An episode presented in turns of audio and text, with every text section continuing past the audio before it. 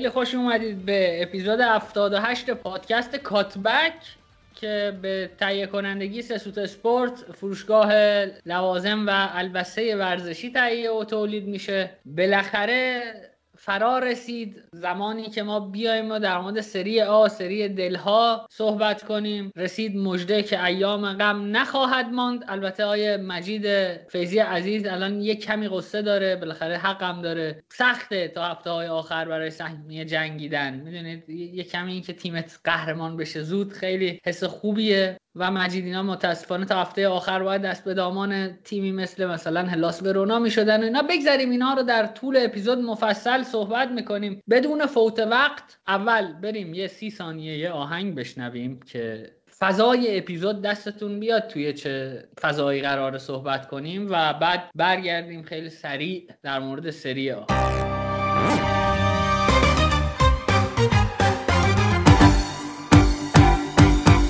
تبل شادانه بکن دیروز و مردانه بکن برخیز و پرچم را ببر بر سر خانه بکن تبل شادانه بکن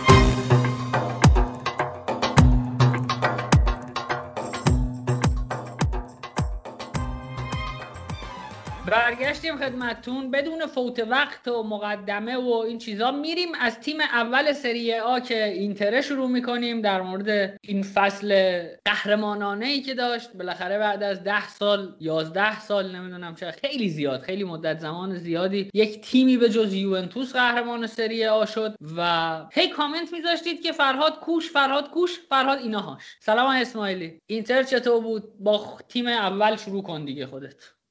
منم سلام عرض می‌کنم خدمت شما دوستان عزیز و کسایی که صدای ما رو میشنون. امیدوارم که ببخشن ما رو. حداقل منو به مدت زیادی فرصت نداشتم و مشغله های مزخرف زندگی مقداری اذیت هم می‌کرد. حتی وقت نمی‌کردیم خیلی فوتبال رو درست حسابی ببینیم. بدون فوت وقت به قول خودت نوید بریم سراغ قهرمان جهان اینتر و آره بریم سراغ اینتر. اینتری که بالاخره بعد از 11 سال دوباره تونست قهرمان بشه و با اونم با یک کسی که فکر می‌کنم خودش قهرمانی اومد از اینتر گرفت از اینتر و میلان در حقیقت گرفت و با آنتونیو کونته که خیلی ها فکر می‌کردن مربیه که هیچ کاری ازش بر نمیاد تو این شرایط و بیشتر دنبال اثبات خودش و خیلی دگمه و اینا بالاخره تونست قهرمان بشه. اتفاق خیلی مهمی بود برای اینتر. قبل اینکه اصلا بخوایم بریم سراغ تیم من فکر می‌کنم بهتره به این یه اشاره بکنیم که اینتر این فصل یه قمار بزرگی کرد. مدیریت اینتر یه قمار بزرگی کرد. هممون می‌دونیم که شرایط مالی اینتر این وضعش که خرابه انقدر فقط مربوطه به کرونا نیست. شاید قبل از اینکه اصلا این اتفاق بیفته هم همه می‌دونستیم که اینتر دچار مشکلات مالی فراوانه و مدیریت با سرمایه گذاری که کرد یه ریسکی انجام داد که تا یوونتوس داره پروژه بازسازی انجام میده هنوز معلوم نیست می‌خواد چیکار بکنه. دنبال مربی میگردن یه روز خوبن یه روز بدن و میلان تازه داره شروع می‌کنه پروژهش داره به ثمر میشینه و حالا تیمایی مثل روم وضعیت خوبی ندارن ناپولی مربی درست حسابی نداره خیلی اعتباری نیست. تو همین شرایط ما باید یه قهرمانی بگیریم و موفق هم شدن فکر می‌کنم قمار موفقی بود و اینکه حالا آنتونیو کونته رفت چیز دور از ذهنی نبود چون مشخص بود که اینتر با این قهرمانی وقتی که یه سری بازیکن‌ها قیمتشون میره بالا قطعا به هیچ پیشنهادی در نمیگن. اینا بالاخره چینی هن دیگه یعنی فقط بیشتر دنبال پولن. و خب حالا اتفاق مهمی برای هوادارا افتاد و ما تونستیم قهرمان سری بشیم با یه اختلاف خوب. در شرایطی که نیم فصل اول شاید خود ما هم یه مقداری حالا حالا من که نه ولی یه مقداری از بچه های خودمون یه مقداری ناامید شده بودن نسبت به اینتر و میلان رو گزینه اول می‌دونستن. ولی خب مشخص بود که میلان زورش به قهرمانی نمی‌رسه و اینکه خب بزرگترین اتفاقی که برای اینتر افتاد کنار رفتن از رقابت های اروپایی بود که تونست همه انرژیشو جمع بکنه برای سری آ بذاره. ما اینجا آقا مجید فیزی هم داریم. مجید جان سلام. خیلی مخلصیم. نکاتت رو شروع کن در مورد اینتر گفتن. میشنویم آقا. سلام عرض می‌کنم خدمت همه شنوندگان. والا حالا اینکه گفتی که یه سریان اعتماد نداشتم به کنته که قهرمان میشه ولی خب من اصلا اولی که اومد شانس قهرمانی رو به اینتر می‌دادم. یعنی حالا درست فصل پیش نتونست اون اتفاق بیفته که قهرمان بشه ولی این فصل دیگه واقعا مطمئن بودم. اصلا ابتدای فصل که اینتر قهرمان میشه. در مورد اینتر اگه بخوام چیزی بگم یه میمی دیدم چند وقت پیش توی اینستا. حالا نمی‌خوام استناد کنم بر اون ولی خب خیلی چیز جالبی بود. نوشته بود اینتر این فصل بعد سه بازه درست کرده بود. یک سوم اول نوشته بود هافبکاش براش گل می‌زدن یک سوم دوم مهاجما و یک سوم سوم مدافعینش. حالا این قضیه رو نمی‌خوام با اصلا سمت این برم ولی این که کنته تو این فصل از هر راهی که اومدن جلوشو بگیرن یه راه دیگه رو کرد که بتونه باش نتیجه بگیره به نظرم خیلی پوان مثبتی واسه اینتر بود. اون ثباتی که مخصوصا به قول فرهاد بعد از حذف از دور گروهی به دست آورد توی ترکیبش اضافه کرد خیلی چیز موثری بود.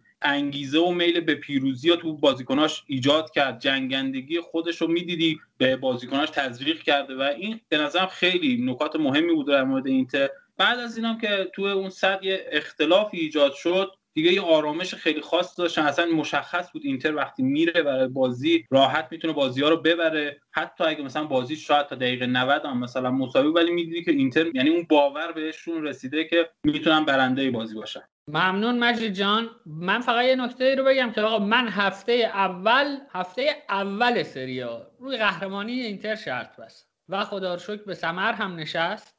و این از من که چقدر اعتماد داشتم به آقای کنته یعنی مشخصا قابل پیش بینی بود برام که اینتر این فصل اون نتیجه که بخواد رو می‌گیره. یه نکته ای که می‌خواستم بگم اینه که ببینید اون چیزی که در اینتر اتفاق افتاد حقیقتش اینه که بیش از تغییر تاکتیک و اینا بود. این روحیه رو حداقل من می‌تونم بگم بعد از ده سال من توی تیم می‌دیدم که ما تسلیم نمیشیم. ببینید اینتر تا هفته 22 یک بار هم صدر جدول رو تجربه نکرد. یعنی اولین باری که اینتر اومد رسید به صدر جدول هفته 22 سری آ بود. ولی تا همون موقع و از اون به بعد همواره می‌دیدیم که آقا این تیمه که داره میره توی زمین میره که یا بمیره یا ببره بیاد بیرون. و این مهمترین چیزی بود که کنته به تیم داده بود. و میگم تا لحظات آخر میجنگیدی. حتی اگر بدونن که میبازن. و خب متاسفانه آخر فصل هم که اینطوری تموم شد که ما مجبور شدیم با کنته خداحافظی کنیم و حالا سیمون اینزاگی اومد جاش نشست که در مورد اونم حرف می‌زنیم. می‌خوام در مورد یه چیزی ازتون سوال بپرسم و جفتتون نظراتتون رو بگید. یه مسئله ای که خیلی خود کنته هم روش تاکید داشت اون بازی با میلان بود که ما از اونجا به بعد برگشتیم و یعنی نقطه عطفمون اونجا بود. مشتق دوممون در اون نقطه صفر شد. تعریف نقطه عطف رو عرض کردم خدمتتون. و خب اون بازی مصادف بود با اینکه از بعد اون اریکسن به ترکیب تزریق شد. کلا نقش اریکسن رو توی بازی هایی که فیکس بازی کرد چطور می‌بینید؟ یعنی به نظرتون تاثیر به سزایی داشت؟ ببین نوید حالا همیشه هم میگن که مثلا کنته اکثر این روزنامه های این شکلی میان میگن که کنته بالاخره مجبور شد از اریکسن استفاده کنه. ولی به نظر من حتی همونطور که خودت هم یه چند بار گفتی این اریکسن بود که اومد خودش رو تطبیق داد با کنته. و نکته ای که هست اینه که اریکسن که اضافه شد یه پلنی واسه کنته رو شد. یعنی یه دستش از یه جهاتی بازتر شد که باعث شد اون ترکیب اینتر میگم تیم‌های حریف وقتی میومدن جلوی اینتر اگه بروزوویچو میبستن یکم کار اینتر به مشکل می‌خورد. و وقتی اریکسن اضافه شد با حتی اگه بروزوویچ هم بسته می‌شد اریکسنی بود که اون خلاقیت و پاسوری و تو پخش کردن رو به دوش بکشه. و این خیلی پوان مثبتی بود واسه اینتر. و به نظرم یه جور حالا من گفتم این مثلا می‌تونست رجیستای دوم اینتر باشه. چون میومد عقب توپگیری می‌کرد و زمانی که مثلا بروزوویچ بسته شد و یا مارک شد توسط حریف میومد عقب توپگیری می‌کرد و همون توپگیری و گردش توپی که ایجاد می‌کرد باعث می‌شد که مثلا درگیر اون تله که مثلا تیم حریف براش ایجاد کرده نشه. من یه مخالفتی بود بکنم مجید. اریکسن تنها دلیلی که خوب شد تو اینتر این بود که اومد جایی بازی کرد که قرار بود ویدال یا گالیاردینی بازی بکنن و توی خط هافک سه نفره کنته اون سه نفری که هسته مرکزی خط هافکن هیچ کدوم خیلی مهم نیستش که بیان کار خلاقیت رو انجام بدن. بیشتر وظیفهشون حمل توپ حفظ توپ و نگه داشتن ریتم بازیه. در حقیقت حفظ فشار. تیم کنته بیشتر از اینکه از مرکز بخواد موقعیت ایجاد بکنه با wing back اش کار می‌کنه و در چپ و راست به خصوص از موقعی که یه مقداری پریشیچ تو این سیستم جا افتاد تونست وظایف دفاعیش هم انجام بده. یه مقداری وضعیت اینتر بهتر شد. ما می‌تونستیم از کناره ها از هر دو سمت استفاده بکنیم برای خلق موقعیت. و بزرگترین موهبتی هم که داشتیم بود که اشرف حکیمی توی سیستم جا افتاد. شاید دلیل اینکه یه مقداری دیر اینتر به نتایج خوب رسید این بود که اشرف حکیمی اوایل فصل هنوز خیلی تو سیستم match نشده بود خیلی جا نیفتاده بود. و در نهایت میشه گفت از اواخر نیم فصل اول یا حتی شروع نیم فصل دوم اشرف حکیمی دیگه کامل فلسفه کنتر رو درک کرد. اونورم گفتم پریچیچ یه مقداری توی شرایط بهتری قرار گرفت و فهمید کنته ازش چی می‌خواد و با وجود بازیکنه مثل دارمیان و اشلیانگ اینتر سمت چپش هم هرچند لنگان لنگان ولی بالاخره به سرانجام رسونده از اون سمت هم یه کارهای انجام می‌دادن. حالا توی تیم کنته بجز کناره ها خیلی اصراری وجود داشت بر اینکه دفاع هم بیان توی بازیسازی کمک بکنن. در حقیقت خط هافبک اینتر وظیفه بازیسازی زیاد به دوشش نبود. شاید بله توی شرایط مختلف یه موقع مشخصه. بالاخره اینم آدمن دیگه. ربات که نیستن بهشون بگی حتما همین کارو بکن فقط اون کار انجام بدن. یه موقعیتی پیش میاد یه روزنه باز میشه یه پاسی میدی یه حرکتی می‌کنی یه منطقه عوض می‌کنی. ولی پلن اصلی جلو اومدن توپ با مدافعین با overlapping center back ها بود و از اون ور راه انداختن wing back و ریختن توپ روی دروازه حالا چه کوتاه چه بلند که حالا لوتارو مارتینز یه خود به عنوان یه fighter بیاد اونجا مثلا drift wide بکنه دفاع رو به هم بریزه و لوکاکو با استفاده از فیزیکش و قدرت تمام کنندگیش بیاد گلزنی بکنه. این میشه گفت یه شمای کلی از اینتره که این فصلی که گذشت این کار انجام داد. دم شما گرم بچه ها من یه نکته در مورد کنته می‌خواستم بگم که توی اپیزودهای قبلی سری آ هم گفتم که ثابت کرد حقیقتا. شاید من به عنوان یه هوادار اینتر و کسی که شیفته فوتبال کنته هست مثلا این رو خیلی دارم بزرگ جلوه میدم ولی من از یه جایی به بعد تغییر استراتژی کنته توی بازی کردن و save کردن انرژی بازیکناش رو دیدم و به نظرم کنته هم تغییراتی در چارچوب چوب فلسفه خودش در سیستمش به وجود آورد. انرژی بازیکناش رو save کرد نمی‌دونم پرس شدید و aggressive ی که اول فصل خیلی روش تاکید داشت رو گذاشت کنار و دیگه من این اینتره حقیقتا به من ثابت کرد که کسایی که میگن کنته دگمه به حرفشون گوش ندم حقیقتا.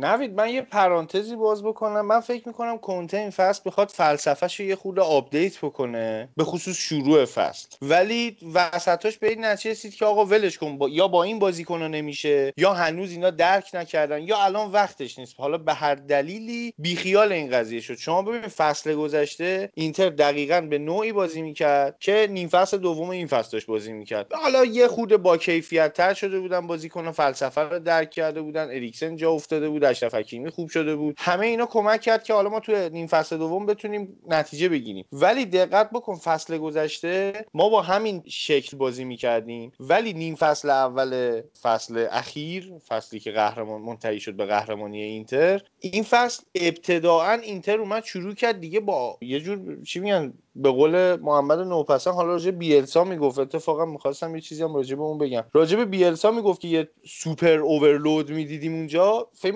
ابتدای این فصل کنته همین کارو می‌کرد. ما با یه دفاع مرکزی کار می‌کردیم و کولاروف و دیامبروزیو وقتی که توی خط دفاع سه نفرتن کولاروف تقریبا تو پشت محوطه جریمه جلو میومد پاس گل می‌داد و سعی می‌کرد بازی سازی انجام بده موقعیت خلق بکنه. یا دیامروزیا از این سمت حداقل تا وسط های زمین حریف میومد و خیلی جالبه که حالا اتفاق اینو می‌خواستم بگم یو یادش افتادم اپیزود انگلیسی که گوش می‌کردم محمد راجع به این داشت صحبت می‌کرد. خیلی برام جالب بود که این فصل کسی راجع به این کاری که کنته انجام داد صحبت نکرد. در صورتی که شاید حداقل 10 12 تا بازی تیم کنته با فکر می‌کنم با 9 نفر حمله می‌کرد یا با 8 نفر حمله می‌کرد. و خب این یه اتفاق خیلی عجیبی بود. توی نیم فصل اولم دلیل اینکه ما اینقدر گل میخوردیم فکر می‌کنم همین بود دیگه. یه دونه دفاع مرکزی داری 7 نفر رفتن جلو بقیه هم وسط زمینن. توی اپیزودهای لیگ قهرمانانمون که حداقل میگم در مورد اون بازی با مونشن‌گلادباخ که گل رو دو تا دفاع مرکزی کناریمون یعنی کولاروف ساخت و دی‌آمبروزیو اونور cut back ش کرد و لائوتارو زد سر این صحبت کردیم. یعنی یکی از مثال هاش هم همین بود. و خب تا اون موقع اینتر هم خیلی بد گل خورده بود و رسانه ها هم خیلی به کنته نقد می‌کردن که شما خط دفاعی ضعیف بازی بدون گل خورده نداری و اینا. و از بعد اون تغییر استراتژی اتفاقی افتاد که اینتر فصل رو با title بهترین خط دفاع لیگ تموم کرد و کمترین گل خورده رو توی لیگ داشت. و از پس اون چالشه بر اومد انگار کنته. ما در مورد اینتر حالا چون من و فرهاد هستیم تا اونجایی هم که اپیزود داشتیم ما خیلی صحبت کردیم و واقعیت اینه که تفاوت آنچنانی از اون جایی که ما دیگه اپیزود ندادیم در اینتر شکل نگرفت و اینتر اون مسیر و اون خطی که افتاده بود روش رو پیش گرفت تا به قهرمانی رسید. با 91 امتیاز 89 گل زده 35 گل خورده و گلاوراژ 54 28 بازی رو برد 7 بازی رو مساوی کرد و فقط به میلان یوونتوس و سمپدوریا باخت سه بازیش رو. مجید جان اگر نکته در مورد اینتر نداری تو که داره؟ مجید همیشه نکته داره. حالا من یه پیش بینی کرده بودم که اشرف از فصل قبلش بهتر عمل می‌کنه ولی خب مثل بقیه پیش بینی های من این یکی جواب نداد ولی خب بازم اشرف خوب بود. نسبت به فصل قبلش از نظر گل و پاس گل کمتر بود ولی خب بازم خوب عمل کرد. بعد می‌خواستم راجع به فصل بعدم اگه نظری دارین صحبت کنیم. مخصوصا این بازیکن‌ها که قرار جداشن یا جذب بشن اینا و مربی جدیدتون. آره من دقیقا می‌خواستم اگه نکته نداری بریم سراغ اینزاگی. یکم در مورد اینزاگی صحبت کنیم و اینکه آینده اینتر رو کلا چطوری می‌بینیم که خودت زحمتش رو کشیدی و مطرحش کردی. بریم سراغ فرهاد دیگه. بریم سراغ فرهاد بریم چی میگه؟ فراد به محض اینکه خبر رفتن کنته در واقع اومد یک فضای تیره و تاری بر فضای هواداری اینتر حکم فرما شد. همه قصه همه رفته بودن داشتن روزه میخوندن در واقع. ولی خب اینزاگی که منصوب شد یا اینکه خبرش اومد که اینزاگی گزینه اصلیه و با توافق رسیدن یکم انگار فضای هواداریه هم برگشت. کلا چطور می‌بینی فصل آینده اینتر رو؟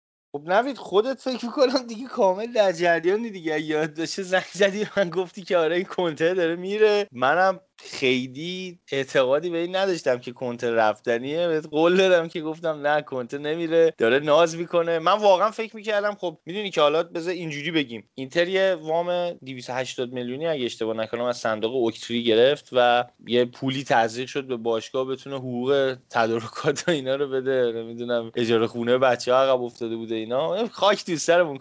یعنی ما تیممون هم مشکل مالی داره. نه تنها خودمون مشکل مالی داریم حتی با تیمی هم که طرف داشتیم نمی‌تونیم یه روزای احساس مایه‌داری بکنیم. چقدر ما بدبختیم به خدا. فراد میان کلامت من یه چیزی بگم که یکی از بچه های خبری رو برای من یه توی کلاب هاوس که حرف می‌زدیم در واقع یه خبری رو گفت و من باور نکردم و ازش خواستم بهم لینک بده و لینک داد. اونم این که اون کسی که رفته آرم اسکودتو 19 هم رو توی دفتر باشگاه اینتر نقاشی کرده گفت پول من رو ندادن. گفتن پول نداریم و پول من رو ندادن. یعنی وضعیت مالی اینجوریه. میگم دیگه ما خودمون که پول نداریم تیممون هم نداره کلا بدبختن در بدبختیم. حالا کار نداریم. و خب این پوله که رسید من شخصا فکر می‌کردم که کنته داره از الان تهدید می‌کنه که آقا باید بازیکن بخریم باید نمی‌دونم بودجه تزریق بشه باید اسکواد رو تقویت بکنیم. یه همچین حرفایی داره می‌زنه که این پوله رو اینا مثلا نخوان سیوش بکنن بذارن واسه روز مبادا. همین الان که پوله هستش تا جایی که جا داره مثلا از این پوله استفاده کنه بتونه بازیکن بخره. ولی خب واقعا فکر کنم. حالا یا چینیا زرنگتر بودن پول ندادن یا اینکه واقعا کنته تصمیمش رو گرفته بود که به عنوان قهرمان از اینتر جدا بشه. چون واقعا پیش بینی می‌شد که می‌تونه این یه باطلاق باشه. به خصوص اینکه ببین وقتی شما قهرمان سری میشی با این اختلاف امتیاز و فصل جدید رو شروع می‌کنی خب قاعدتا توقعات ازت میره بالاتر و بزرگترین چیزی که هوادارا از کنته قطعا می‌خواستن همین این فصل هم خیلی صحبتش بود فصلی که گذشت. اینکه توی چمپیونز لیگ ما یه کاری بکنیم حداقل اینه که از گروهمون صعود بکنیم. یه خود اون حس غرور و افتخار به تیم برگرده به هوادارا برگرده و ما به عنوان یه زنگ تفریح توی اروپا نباشیم. هرچند گروه خیلی دشواری داشتیم ولی خب بالاخره چهارم شدن به مذاق هیچ هواداری خوش نمیاد. اینکه به خصوص فصل قبلش هم تا فینال یورولیگ رفته بودیم یه مقداری امیدوارمون کرده بود تیم کنته. ولی خب این فصل این اتفاق نیفتاد. شاید به دلایل همون تاکتیکی که اول فصل پیاده شد یا شاید به خاطر کیفیت پایین یه سری از بازیکن‌ها. شاید هم به خاطر عدم درک فلسفه. ولی هر اتفاقی که افتاد اینجوری بود. خودتون می‌دونین که حالا من تو اپیزود خیلی وقت پیشمون شاید فکر می‌کنم اصلا سال پیش اگر یادت باشه وقتی یوونتوس دنبال مربی میگشت من شدیدا معتقد بودم که سیمون اینزاگی به درد این تیم می‌خوره. یه مربی بسیار تاکتیکی آینده دار و میشه گفت کم توقع که بدون حاشیه کارش انجام میده. لاتزیویی که تحویل گرفت بسیار لاتزیوی ناامید کننده ای بود. لاتزیویی که فکر می‌کنم بیلسا اگه اشتباه نکنم نوید پسش داد اگه درست بگم. بیلسا اومد یه فکر می‌کنم یکی دو هفته مربی بود بعد دید پول نمیدن اینا و وضع خراب و به تعهداتشون عمل نمی‌کنن. رفت بعد دوباره سیمون اینزاگی اومد تیم تحویل گرفت و خب نسبت به چیزی که در اختیارش گذاشته بودم به نظر شخص من عملکرد خیلی خوبی داشت. حالا شاید این فصل نتونه سهمیه بگیره مثلا خیلی بهش انتقاد بکنم ولی خب با تیمی که در اختیار سیمون اینزاگی بود بیش از این هم به نظرم ازش انتظار نمی‌رفت. به خصوص اینکه توی لیگ قهرمانان هم از گروهشون اومدن بالا و جلو بایر مونیخ شدن بایرنی که خب هممون از قدرتش مطلعیم. و وقتی که خبر رفتن کنت جدی شد من واقعا ناراحت شدم و بزرگترین ترس این بود که ما دوباره بریم سراغ یه گزینه مثل بنیتزی نمی‌دونم اینجور مربی ها رو ورداریم بیاریم. یعنی اتفاقی که توی لیگ انگلیس سر این تیم بدبختا میفته مثلا سملر دایس هکی مربی نداره و میاره. من فکر می‌کردم مثلا برن توی ایتالیا بگردن یکی اینجوری وردارن بیارن یا دوباره مثلا رانیری بیاد بشه سرمربی تیم. خیلی از این میترسیدم ولی وقتی سیمون اینزاگی لینک شد واقعا خوشایند بود برام. اینکه یه مربی که من مدتها خودم دنبال کردم احساس کردم که مربی خوبیه و خیلی هم ترس داشتم از اینکه بره یوونتوس. انقدر یوونتوس قدرتمند بشه. اومده اینتر رو در دست گرفته و من فصل بعد رو نمی‌تونم بگم ما قهرمان میشیم. حداقل باید 4 5 تا بازی از تیم اینتر اینزاگی ببینم. ولی خب می‌دونم که قطعا قرار نیست خیلی هم وضع بدتر از این بشه. یعنی حداقلش اینه که می‌تونم بگم جزء چهار تا قطعا هستیم سال بعد. حالا اگر که اتفاق عجیب غریبی نیفته. حالا به نظرم شما هم بگین بعد بریم راجع به اسکواد صحبت بکنیم و قراره چه شکلی بازی کنه. ممنون فراد. در مورد لاتزیو این فصل اینزاگی هم حرف زدی تا حدودی و من فکر کنم جوری حرف بزنیم که دیگه نخواهیم مجزا به لاتزیو بپردازیم. بالاخره برای قضاوت اینزاگی هیچ چیزی نداریم جز لاتزیوی این فصل و فصل گذشته و در واقع قضاوت کریر اینزاگی در لاتزیو. اون اتفاقی که در لاتزیو افتاد که فصل پیش تا قبل اینکه کرونا باعث تعطیلی لیگ بشه و قبل از اینکه لیگ دوباره شروع بشه من حقیقتا فکر می‌کردم تنها تیمی که بتونه به چالش بکشه قهرمانی یوونتوس رو لاتزیو باشه چون بازیهاش هم معقول تر بود. حالا نه اینکه آسون تر بود به نظرم می‌رسید که می‌تونه ترمز یوونتوس رو بکشه اما خب اسکواد کوچیک واقعا اسکواد لاتزیو درسته که اون 11 تایی که بازی می‌داد در واقع در وسط زمین و خط حمله یک هارمونی عالی داشت اما جایگزین ها فاصله کهکشانی با اینها داشتن. فراد یه نکته می‌خواد بگه فراد جان بفرم نوید جان معذرت می‌خوام وسط حرفت میپرم. نوید 11 تای خوبم نداشت به نظرم لاتسیو. یعنی حداقلش اینه که توی خط دفاع خیلی لاتسیو مشکل داشت و سه تا بازی کنه آماده همون لحظه نداشت که بذاره تو.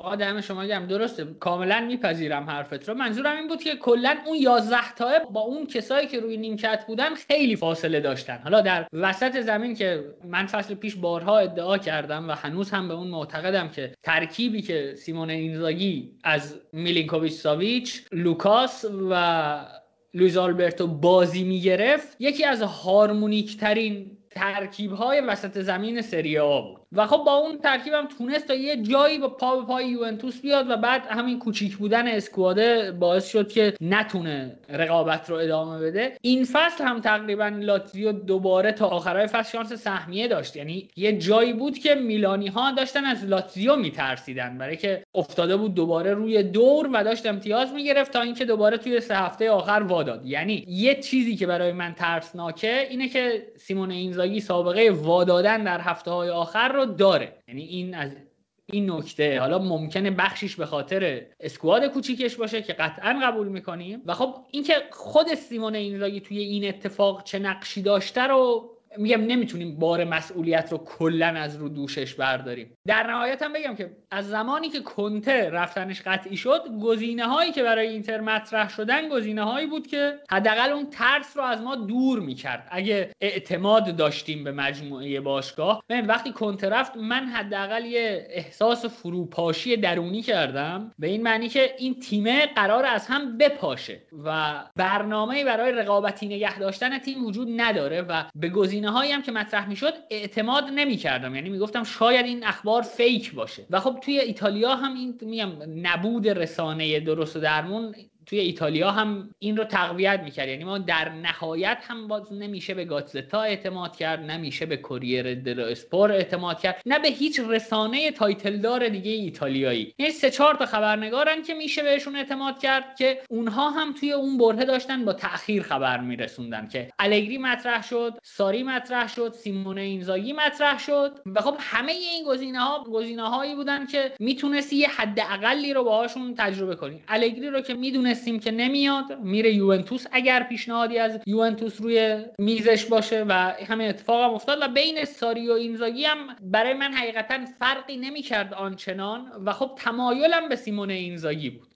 نه نوید نگوی حرفت واقعا بین ساری و اینزاگی خیلی تفاوت بود. نه به خاطر نتیجه که قرار بود بگیرن و ببین ما الان مربی بسیار فهیم و دوست داشتنی و عزیز و خوشگل و گوگلی بود و سر این از دست دادیم که اینا حاضر نبودن پول خرج کنن خب؟ بعد اگه ساری می اومد اصلا قرار بود فلسفه بازی عوض شه شکل بازی عوض شه. ما از یه ترکیب 3 5 2 می‌خواستیم احتمالا سویچ کنیم روی چیزی تو مایه 4 3 3 و دفاع کناری. حالا می‌خوایم حالا وینگر می‌خوایم حالا یه دونه هافبک خلاق مرکزی مثل جورجینیو می‌خوایم و می‌دونیم که ساری هم اگه یه سری مهره رو نداشته باشه واقعا اون پترنش نمیشینه. یعنی هر کسی نمی‌تونه انجام بده. اینه که وقتی سیمون اینزاگی مطرح شد ما حداقل به این فکر کردیم که آقا اگه قرار باشه چهار تا بازیکن من این ترکیب فروخته بشه حداقلش اینه که سیمون اینزاگی یه چشم استعداد بین نسبتا خوبی داره می‌تونه بازیکن جک جوونی چیزی ورداره بیاره اونجا. ضمن اینکه باز من یه جور دیگه به این نگاه مدیریت خوشبینم. یعنی حداقل برای من جدی شد که واقعا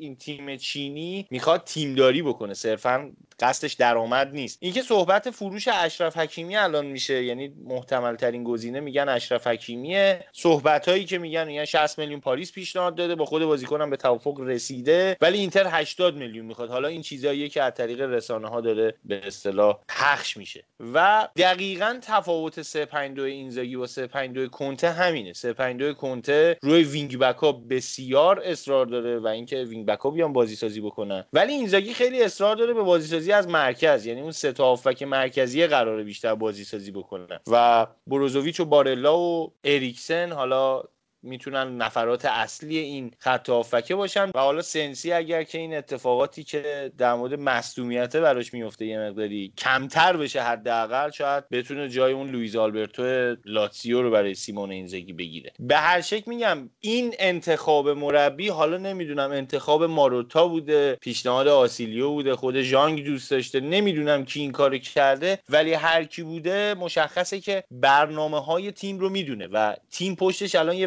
برنامه از قرار نیست ما همینجوری هردمبیلی بگیم آقا خب ما اینجا حراج یه سبد بعد بیا پول بریز اون بر نمی‌دونم بازیکن هر کی دوست داری بعد بعد قرار نیست اینجوری بشه. ما یکی دو تا بازیکنمون که می‌دونیم می‌خوایم بفروشیم پولشو به دست بیاریم. تراز مالیمون که مثبت شد برای فصل بعد دوباره خرج بکنیم. یعنی این برنامه‌ایه که وجود داره. ممنون فراد ما قبل اینکه بریم سراغ مجید من فقط اون حرفی که گفتم فرقی نمی‌کنه از منظر باشگاه نبود. از منظر این بود که مربی ها با کوالیتی هن. یعنی هم ساری مربی بزرگیه هم سیمون اینزاگی. هرچند که فاصله هر دوشون با کنته اونقدر هست که خلع آقای کنته در قلب ما با حضور هیچ کدومشون پر نمیشه. من اینو بگم همین الان که موضع مشخص باشه. و اینکه من یه چیز دیگه هم که می‌خواستم بگم و بعد بریم سراغ مجید ببخشید خیلی منتظر مونده ما در مورد اینتر خیلی حرف می‌زنیم. اینه که به نظر من رفتن کنته با اومدن یه کسی که مثلا مثل ساری بخواد با یه ترکیب دیگه ای هم بازی کنه چندان برای یک تیم دشوار نیست. توی برهه فعلی به دلیل مارکت ممکنه دشوار باشه. اما ببینید اگر یه مربی که قرار با چهار دفاع بازی کنه بیاد گزینه داره که بین اشکرینیار و باستونی یا دیفرای یکی رو بفروشه. یعنی لازم نداره این سه تا دفاع تاپ رو. بین لاتارو مارتینز و لوکاکو یکی رو می‌تونه بفروشه. اون کسی که قراره روی نیمکت بشینه نیازی نیست انقدر کوالیتی بالایی داشته باشه. یعنی میگم نهایتا هم می‌شد تیم رو برای ساری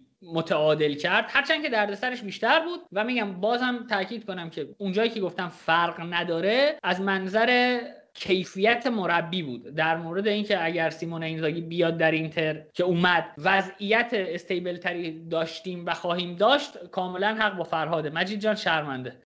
حالا در مورد اینزاگی حرف زدین. من خودم همیشه حالا اینو میگم شاید هم نظرم درست نباشه شاید خیلی رادیکال دارم میگم. ولی اینزاگی هم قابلیت پیشرفت داره و همین که از نظر اون هواشی که حالا مثلا کنته داشت این اونا رو نداره و خیلی آرامش بیشتری میده به تیم. و حتی فصل پیش هم من به نظرم نبود تماشاگرها خیلی ضربه زد و حس می‌کنم اینزاگی مربی باشه که مثلا تماشاگرها خیلی بهش کمک کنن. اون جو تیم رو با تماشاگرها خیلی بیشتر می‌تونه جلو ببره. ولی در مورد لاتسیو اینزاگی اگه بخوام حرف بزنم حالا فصل پیش که به نظرم خیلی خوب عمل کردن درست اون اواخر وا دادن ولی خب ما نباید فراموش کنیم که یکی از مهرهای اصلی دفاعشون یعنی لوئیس فیلیپ مصدوم شد و حتی این فصل هم نتونست ازش بازی بگیره و خب این خیلی آسیب زد به خط دفاعش و لاتسیو به نظر من توی خط هافبک واقعا فوق العاده است. تو خط حملهش هم حتی می‌تونیم بگیم OK هستن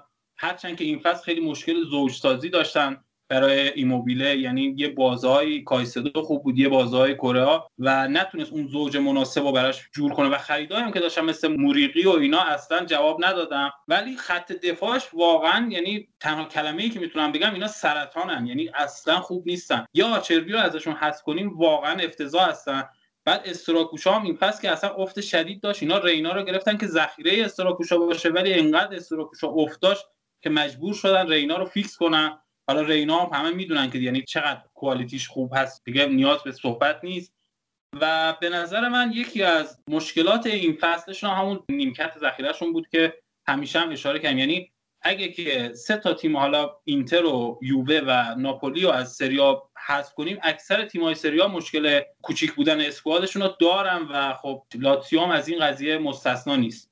حالا مجید سوای اون فیلیپه که گفتی من فکر می‌کنم آچربی هم مصدوم شد. یکی دو تا بازی آخر از دست داد. هنوزم اگه اشتباه نکنم مصدومه. یعنی شما نگاه کن دیگه مجبوری بیای با پارولو دفاع کنی. یه اتفاق بسیار بدیه برای یه نفر که می‌خواد توی کورس سهمیه باشه و خط دفاعشون واقعا بد بود. و ضمن اینکه اینم فراموش نکنیم که با چی این تیمو ساخت؟ ایموبیله که دیپورت شده بود رفت. حالا سویا رفت دورتموند رفت و این تیما رو رفت تجربه کرد. اونجا موفقیت خوبی به دست نیورد و دوباره برگشت لاتسیو سیمون اینزاگی تونست دوباره برش گردونه. هنوزم من نمی‌دونم اگه مربی جدیدی بیاد روی کار برای لاتسیو بتونه از چیرو ایموبیله همچین بازی بگیره یا کره من مطمئن نیستم که بتونه همچین بازی براش انجام بده. و من معتقدم که فلسفه ای که سیمون اینزاگی داره حداقل اینه که یه خوردم منعطفتر از آنتونیو کونت است و یه جاهایی شاید خیلی پافشاری نمی‌کنه روی اون چیزی که می‌خواد انجام بده و اگه لازم باشه شاید حتی یه مقداری تغییرم انجام بده توی شکل بازی.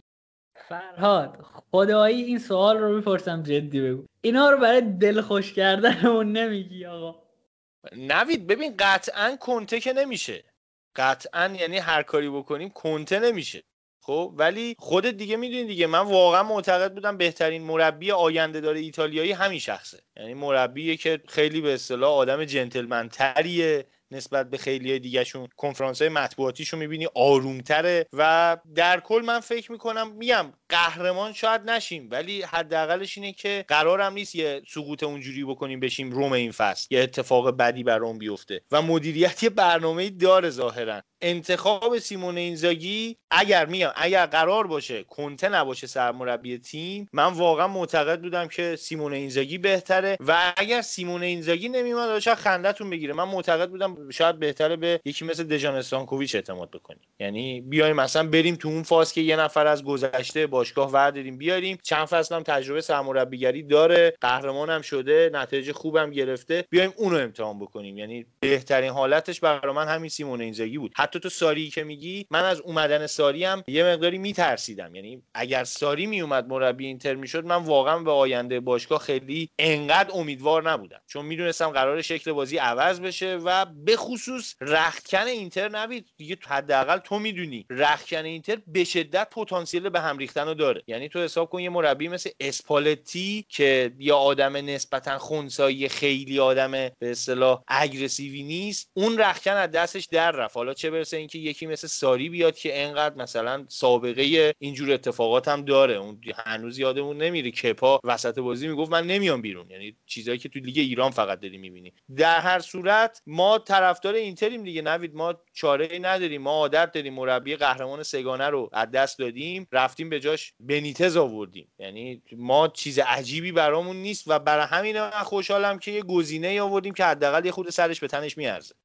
البته آقا بنیتز اون موقع هم بنیتزی بود که خیلی از چمپیونز لیگش نمیگذشت. یعنی اینم باید در نظر داشته باشیم که اون موقع هم بالاخره بنیتز هنوز بنیتز امروز نبود حداقل. بنیتز بعد از لیورپول تبدیل شد به گتوزو حالا سر گتوزو هم با هم بحث می‌کنیم اتفاقا توی این فصل که قرار من به عنوان مدافعش اینجا حضور داشته باشم. مجید یه نکته ای من بگم تو نظرت در مورد این نکته هم که من الان عرض می‌کنم خدمتتون بگید. یه سری از انتقاداتی که به سیمون اینزاگی هم وجود داشت اینه که تعویضهای خوبی نداره. یعنی این یه بخشیش به خاطر اسکوادیه که داره و مثلا فاصله مهره به مهرش ضعیفتره. اما یه سری از بازی ها مثل بازی با میلان استراتژی خوبی هم برای تعویضهاش نداره. یعنی این رو توی فصل پیش چندین و چند بازی دیدیم که اینزاگی با تغییر استراتژیش در بازی بازی رو از دست داده. تعدادی بازی هم بوده که حقیقتا تیم تا دقیقه 90 جنگیده مثلا تا دقیقه 88 یکی عقب بوده بازی رو دو یک برده. یعنی بازی اینجوری هم دیدیم ازش. اما وقتی بررسی می‌کنیم این سابقه درش دیده میشه که یک سری از بازی ها رو با تغییر استراتژی از دست داده. حالا در مورد اینزاگی و تعویضاش گفتی دقیقا نقطه مقابلش هم هست. یعنی یه سری از بازی ها دقیقا با تعویضاش اومده نتیجه رو برگردونده.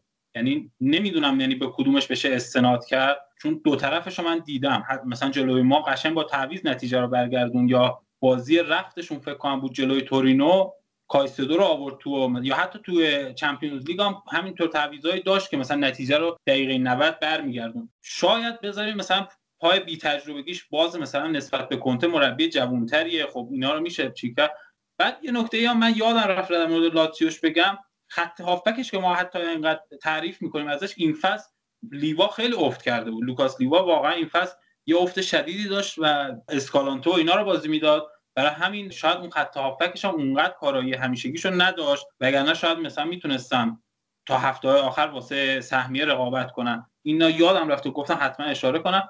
ولی خب به نظر من حداقل چیزی که می‌تونم نسبت به این پروژه اینتر خوشبین باشم این که تقریبا این دوتا مربی که اومدن تطبیق پذیرن و به قول فرهاد اونقدر نیاز به تغییرات چندانی نیست. ضمن اینکه مثلا با حضور یکی مثل اینزاگی شما دیگه مثلا نیاز نیست خرج بزرگی واسه wing back بکنید با مثلا یکی مثل دیمارکوی که مال خودتونه می‌تونین قشنگ اون چپ رو بیمه کنین و اونم می‌تونه ازش استفاده کنه. چون که مثلا توی لاتسیوش با فارس داشت بازی می‌کرد و فارس هم اونقدر بازیکن با کیفیت تری از چیز نیست. یعنی حتی می‌تونم بگم بی کیفیت تره هرچند تو اسپالش خوب بود ولی خب توی لاتسیو واقعا افتضاح بود. و اینکه توی بقیه پستان فکر نکنم نیاز به تقویت آنچنانی داشته باشین هرچند که من حس می‌کنم یه هافبک توی مایه های آلبرتو نیاز داره اینتر چون رو سنسی فکر نکنم بشه حساب کرد واسه یه فصل کامل. اریکسن به نظرت نمی‌تونه چیزی شبیه به آلبرتوی اینزاگی باشه؟ اون پویایی رو نداره نبید حالا شاید برداشت من اشتباه باشه ولی به نظر اون پویایی و اون تحرک رو نداره و شاید از نظر دید از نظر پاس از نظر تاکتیک پذیری شاید اون قابلیت ها رو بتونه قبول کنه ولی به نظر اون پویایی که مثلا یکی مثل آلبرتو داره رو نداره و شاید شاید بیاد جواب بگیره. یعنی اریکسن بیاد مهره فیکس بشه و ستاره تیم بشه. ولی خب نظر من از قبل بخوام بگم اینه. حالا باید ببینیم به قول فرهاد بازی ها شروع بشه و یکی دو تا بازی از اینتر ببینیم ببینیم چطور برنامه‌اشو میچینه. واقعا مجید درود بر بصیرتت. هرچند الان بیای به هواداره اینتر بگی که مثلا اریکسن بازیکنی نیستش که اونجوری بخواد دفاع به هم بریزه یا بخواد پرس رو با دریبل و اینو بشکنه یا اینکه سرعت خیلی زیادی نداره الان میان اعدامت می‌کنن از نظر یه سری طرفدار اینتر. الان اریکسن مسی ثانیه شاید. ولی واقعیت همینه. من برای همینه معتقدم اگر سنسی این مصونیتاش تموم بشه و یه درجه ارتقا پیدا بکنه حداقلش اینه که سالی چه می‌دونم 15 20 تا بازی انجام بده سنسی می‌تونه اون کار رو انجام بده و اینجوری هم بیایم بهش نگاه بکنیم. اگر قرار باشه تو همین هافکی که ما الان در اختیار داریم تو همین مهرایی که داریم دنبال یه نفر بگردیم که قرار باشه کار لوئیز آلبرتو رو انجام بده سنسی رو اگر بذاریم کنار بگیم سنسی دیگه مرد تموم شد بهترین شخص براش به نظرم بارلاس. یعنی هم دید خوبی داره هم یه مقدار تکنیک بهتری داره نسبت به بقیه اونا. و همینطور اینکه توی کار تخریبی هم یه خود قدرت بیشتری داره از بقیه بازیکن‌ها. اینکه می‌تونه حتی یه گزینه به سیمون اینزاگی بده که در کنار تکنیک و شکستن پرس حریف بیاد به اصطلاح از اون جلوگیری از ضد حمله حریف هم استفاده بکنه. بارلو واقعا بازیکن کلیدی می‌تونه باشه تو این خط هافک. و خب یه اتفاق دیگه هم که افتاده متاسفانه متاسفانه سیمون اینزاگی هم گفته که گالیاردینیو نگه دارین. و ما قرار همچنان گالیاردینیو توی اینتر داشته باشیم و خدا رو شکر به وسینو اعتقادی نداره ظاهرا. اینم از چیزایی بود که بهتره راجبش صحبت بشه. گالیاردینی میمونه. وسینو میره یکی کمتر بهتر به نظرم. یعنی همین هم جای شکرش واقعیه. اگر وسینو رو بتونه باشگاه از شهرش خلاص بشه به نظر من همین هم جای شکرش باقیه فکر می‌کنم در مورد اینتر و حالا بنا به اقتصاعات لاتزیو سیمون اینزاگی هم به اندازه کافی صحبت کردیم. فرهاد نکتهش رو بگه تا بریم سراغ میلان. نوید راجع به وسینو می‌خواستم بگم ظاهرا اسپالتی که شده سرمربی ناپولی بهش اعتقاد داره گفته که آره اگه می‌تونین وسینو رو بگیرین. یعنی احتمال اینکه فروش بره و بره تو پاچه ناپولی هم هست. یه نکته هم در مورد لاتسیو اینزاگی می‌خواستم بگم که reference هم به فصل پیش هستش.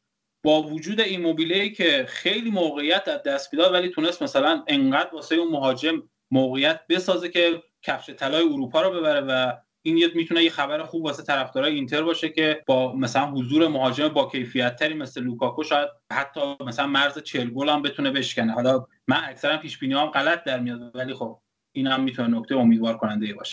دست شما در نکنه آقای فیزی شما اگه پیش بینیات عمدتا غلط در میاد یه زحمتی بکش مرحمت فرموده ما را مس کنید. نمی‌خواد در مورد ما پیش بینی امیدوار کننده کنید لطف می‌کنید واقعا. بچه ها اگه صحبتی ندارید بریم سراغ تیم دوم. که بچه ها گویا صحبتی ندارن. میلان آقای پیولی که بعد از فکر کنم 7 فصل تونست سهمیه رو برای میلان بگیره. اونقدر اوایل فصل جذاب بود و همونجوری که گفتم تا اینتر تا هفته 22 صدر نیومد تا هفته 22 میلان صدر بود. فکر کنم از هفته پنجم ششم بود که صدر رو گرفت و تا هفته 22 صدر موند. انقدر هم جذاب بود که ما یه ویژه‌نامه توی مجله کاتبکمون که لینکش هم توی توضیحات اپیزود هست و می‌تونید اون رو بخرید و بخونید. روش کار کردیم اما خب دیگه فصل تموم شده و باید یه کلیاتی هم در موردش صحبت کنیم. با مجید شروع کنیم چون فرهاد احتمالا مفصل می‌خواد در موردش صحبت کنه و یه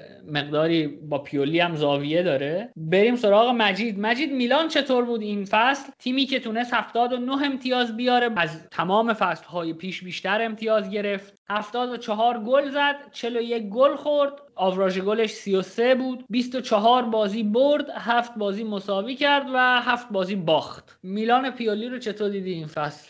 میلان پیولی حالا جدا از اون بحث تاکتیکیش که ما همش صحبت کردیم در موردش به نظر من اگه بخوایم توی سه کلمه خلاصش کنیم میشه جوان بی تجربه و سینوسی و همه اینا به همون جوانیه برمیگرده. چون که بازیکن جوان اون ثبات همیشه ندارن و گاهی اوقات دچار مشکل میشن. یه سری حواشی که مثلا سر اون قضیه لوکاکو و زلاتان پیش اومد قشنگ تیمو به هم ریخت و این حواشیون مثلا نتونست پیولی کنترل کنه به نظرم. و نکته دیگه که بخوام در موردش بگم همون اسکوادشونه. اسکوادشون خیلی کوچیک بود بجز اون 11 نفر اصلی واقعا گزینه خوبی رو نیمکت نداشتن. حالا هرچند که مثلا یکی مثل توموری رو جذب کردن و واقعا به کارشون اومد و خط دفاعشون خیلی لولش رفت بالاتر. ولی خب واقعا مشکل اسکواد داشتن و مثلا اگه یکی از بازیکناشون مصدوم می‌شد به مشکل میخوردن. و به نظرم خب طبق آمارای سایت ها و خود میلانی ها کسیه ستاره این فصلشون بود. هرچند که نمیشه از نقش هاکان هم چشپوشی کرد. و حتی کالابریا. کالابریا به نظر من این فصل خیلی اوج گرفت. یعنی از اون سطحی که بود خیلی اومد بالاتر و بازیکن خیلی خوبی بود. به نظرم خیلی کمک میلان کرد تو این فصل. حتی تو پست غیر تخصصیش هم خوب بازی می‌کرد. و به نظرم میلان می‌تونه بهتر بشه ولی با ابزار بهتر یعنی با اینا ندیگیم فراد جان میشنویم آقا.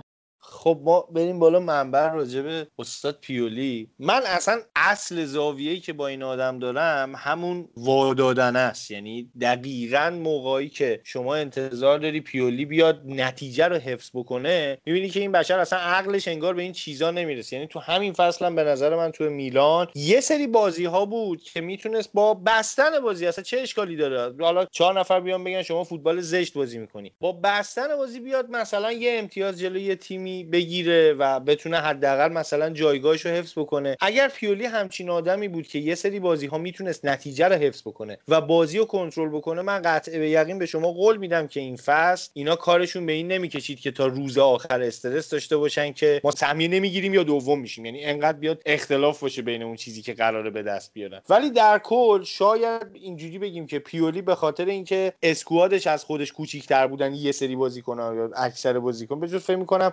زلاتان و حالا کسی و چالهان اغلو و چند تا بازیکن دیگه اکثرا بازیکن ها هم بازیکنایی بودن که چیزی نبردن. یعنی چیزی به دست نیوردن و خیلی هم بازیکنای مطرحی نیستن. اسمشون سر زبونا نبود و قرار بود بیان توی میلان در کنار میلان اوج بگیرن. این شاید باعث شد که اون رخکنه رو بتونه کنترل بکنه اون اعتماد بهش تا لحظه آخر وجود داشته باشه بتونه حداقل بازیکناشو ازشون بازی بگیره. ولی خب همین که یه مقداری هم تک بودی بود به نظر شخص من. به نظرم تو همه بازی سعی می‌کرد با یه الگو پتن بازی بکنه و خیلی دنبال این نبود که حالا توی فلان بازی بیایم مثلا سه دفاعه بازی کنیم یه ذره مثلا چه می‌دونم جلوی فلان تیم وضعمون بهتر بشه جلوی لاتزیو مثلا بیایم یه خورده با هافک دفاعی بیشتری بازی کنیم. هرچند فکر می‌کنم بازی با لاتزیو کسیه نبود محروم بود اگه اشتباه نکنم. ولی در کل خیلی بازی ها رو می‌تونست حداقل با تعداد نفرات بیشتر ببنده و خیلی زودتر از اینها شاید به این نتیجه می‌رسید که آقا رومانیولی خیلی بازیکنی نیست شما تیم روش حساب بکنی که صد درصد مطمئن باشی بتونی اون پست رو برات حفظ بکنه. به خصوص اینکه گذاشتیش در کنار سیمون کیایر کیایر بازیکن کندیه رومانیولی هم نسبتا بازیکن کندیه و اصلا مشکل اصلی میلان توی خط دفاع همین شکل هم بودن این دوتا بازیکن بودن.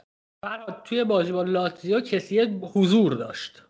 نمی‌دونم یکی از بازی ها بود که با هم دیگه صحبت می‌کردیم بازی با یوونتوس بود نمی‌دونم لاتسیو نمی‌دونم کدوم بازی بود که یکی از هافک هاشون نبود. فکر می‌کنم کسی هم حالا دقیقا حضور ذهن ندارم اگه چیزا باید برم نگاه کنم. ولی یادمه که یه برهه از فصل اینا هم افتادن توی دور مصدومیت و حالا محرومیت و اینا. یه مقداری اونجا هم به مشکل خورد توی خط هافکش هم حتی اون هارمونی رو دیگه نداشت. ولی در کل بازم میگم این نداشتن عمق اسکوادم به هی ضربه زد. ضمن اینکه خب نمی‌دونم شاید دستش هم بسته بوده و لیاو رو مجبور بوده بازی بده. واقعا رافائل لیاو بازیکن بیکیفیتیه. بیکیفیت که میگم نه از نظر اینکه بگیم فقط بازیش بده. ببین بازیکنی که وسط فصل به این مهمی شما تو کورس قهرمانی میلان بعد از سالها می‌خواد بیاد آگاهی بکنه توی سری ها میلان می‌خواد بیاد غرور رو به هوادارش برگردونه. یه بازیکن دوزاری مثل لیاو میاد وسط فصل یوهو هوادارا میان یه چیزی می‌بینن روی مثلا یوتیوبشون. آقا مثل الان چه می‌دونم شاید خیلیاتون تجربهشو داشته باشیم مثلا میام میگم پیام صادقیان چه می‌دونم شبکه شرط بندی زده سایت بت زده نمی‌دونم فلان کرده. یهو میای وسط فصل می‌بینی که لیاو مثلا رفته کلیپ داده بیرون رپ خونده. بابا لام از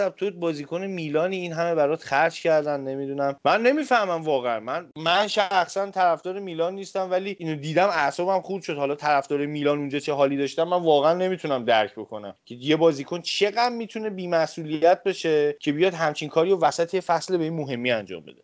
یه چیز دیگه هم در مورد میلان می‌خواستم بگم این مسئولیت به ناصر خیلی به ضررشون تموم شد. اون زوج به ناصر و کسی خیلی خوب داشت کار می‌کرد و مسئولیتش و گزینه‌هایی که جاش اومدن اکثرا چی بود؟ حتی میتم که گرفتن اصلا افتضاح بود. بعد نکته دیگه هم که حالا راجع به بازیکنای این شکلی گفتی خود زلاتان هم فکر کنم سایت شرط بندی زد که اونم مشکل واسش پیش اومد. و حتی یه نکته ای هم که می‌خواستم بگم این که شما فصل رو می‌خوایم با زلاتان مسن و 38 ساله پیش ببرین که مثلا واقعا گزینه ای نیست که یه فصل روش بشه حساب کرد. یعنی حالا هر چقدر بگیم اسم زلاتان بزرگه و اینا ولی خب واقعا همچین بازیکن نیست. شما یه فصل بتونید رو همچین مهاجمی واسه گلزنی حساب کنید هرچند که بازم میگم عملکردش خوب بود ولی گزینه بهتر واسه خط حمله نداشتن و این مشکل واسهشون ایجاد که حتی مانجوکی هم که گرفتن اونقدر جواب نداد. اونقدر جواب نداد که هیچی مانزوکیچ اصلا جواب نداد. در مورد ابراهیموویچ و اون داستان شرط بندی من بگم این اتفاق هرگز نیفتاده. ابراهیموویچ سهامدار یک شرکتی بوده که اون شرکت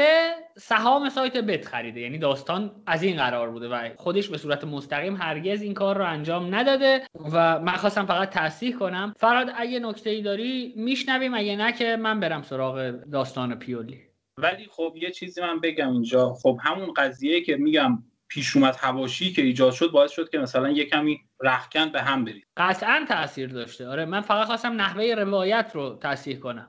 حالا سوا این صحبت هایی که مجید انجام داد یه چیز دیگه هم بهش اشاره بکنم راجع به زلاتان. اینکه شما وقتی زلاتان رو به عنوان قهرمان تیمت معرفی می‌کنی و زلاتان هم خودش خودش رو به عنوان قهرمان تیم معرفی می‌کنه قطعا مصدومیتش یه ضربه روحی و یه افت روحی وحشتناکی میاره واسه بازیکنایی که در کنارشن. یعنی تا موقعی که زلاتان توی زمین بازیکنها می‌دونن که یه بازیکن بزرگ هست قرار توپایی که می‌رسه اونجا رو گل بکنن. و بعد گزینه جایگزینش چیه؟ آقای مانژوکیچه من مثلا رافائل لیاو خب یه همچی شرایطی وقتی به وجود میاد شما مثلا خودتو بذار جای کسیه مثلا. شما خودتو بذار جای بن ناصر. مثلا می‌دونی که قرار بازی سازی بکنی. اونور تا الان داشته زلاتان گل می‌زده برات. پاسای تو رو تبدیل به گل می‌کرده. و حالا چه اتفاقی افتاده؟ حالا مانجوکی چون جلوه. مانجوکی که اصلا یه فصل فکر کنم بازی نکرده بود. یعنی یه فصل بود تیم نداشت اگه اشتباه نکنم. و خب اینا همه اتفاقاتیه که روی به نظر من کار رسانه‌ای تیم باید یه خود بیشتر توجه بشه که آقا تیم بیاد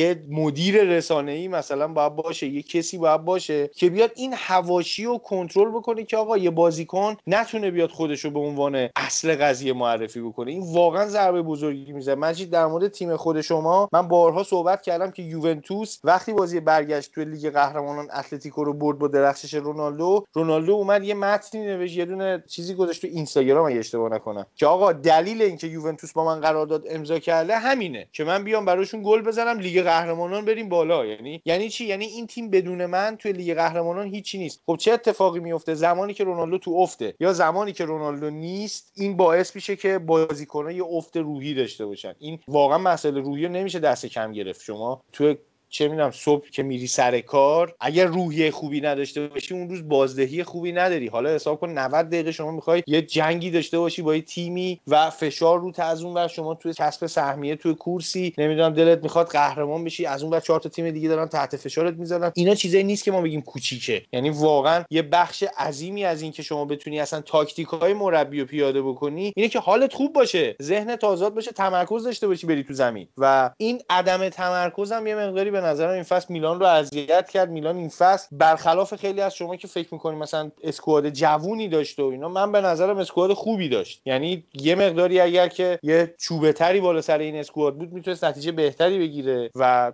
پیولی حقیقتا از نظر من مربی بزرگی نیست و واقعا اگر میلان قراره که فصل آینده بخواد بجنگه باید پیولی عوض می‌کرد که ظاهرا باش تمدیدم کردن. ولی به نظرم فصل بعدی فصل بسیار سختریه برای میلان. و به این راحتی میلان دیگه نمی‌تونه مثل این فصل توی کسب سهمیه موفق باشه. شما نگاه بکن تیمایی که مربیاشون عوض کردن. ببینید چه مربیایی برگشتن و سوا اینکه حالا بگی اون مربی خوبه یا بده این می‌تونه یه پالسی رو بفرسته که آقا روم فصل بعد دیگه نمی‌خواد اینجوری باشه شرایطش. نمی‌دونم لاتسیو دنبال ماوریسیو ساریه. ناپولی بالاخره اون گوساله رو انداخت بیرون رفته یه یه خرترش بعدش البته آورده اسپالتی رو رفته آورده. و این مربیایی که برگشت فقط میشه گفت کنته رفت دیگه. کنته از لیگ رفت و مربیای بهتری برگشتن.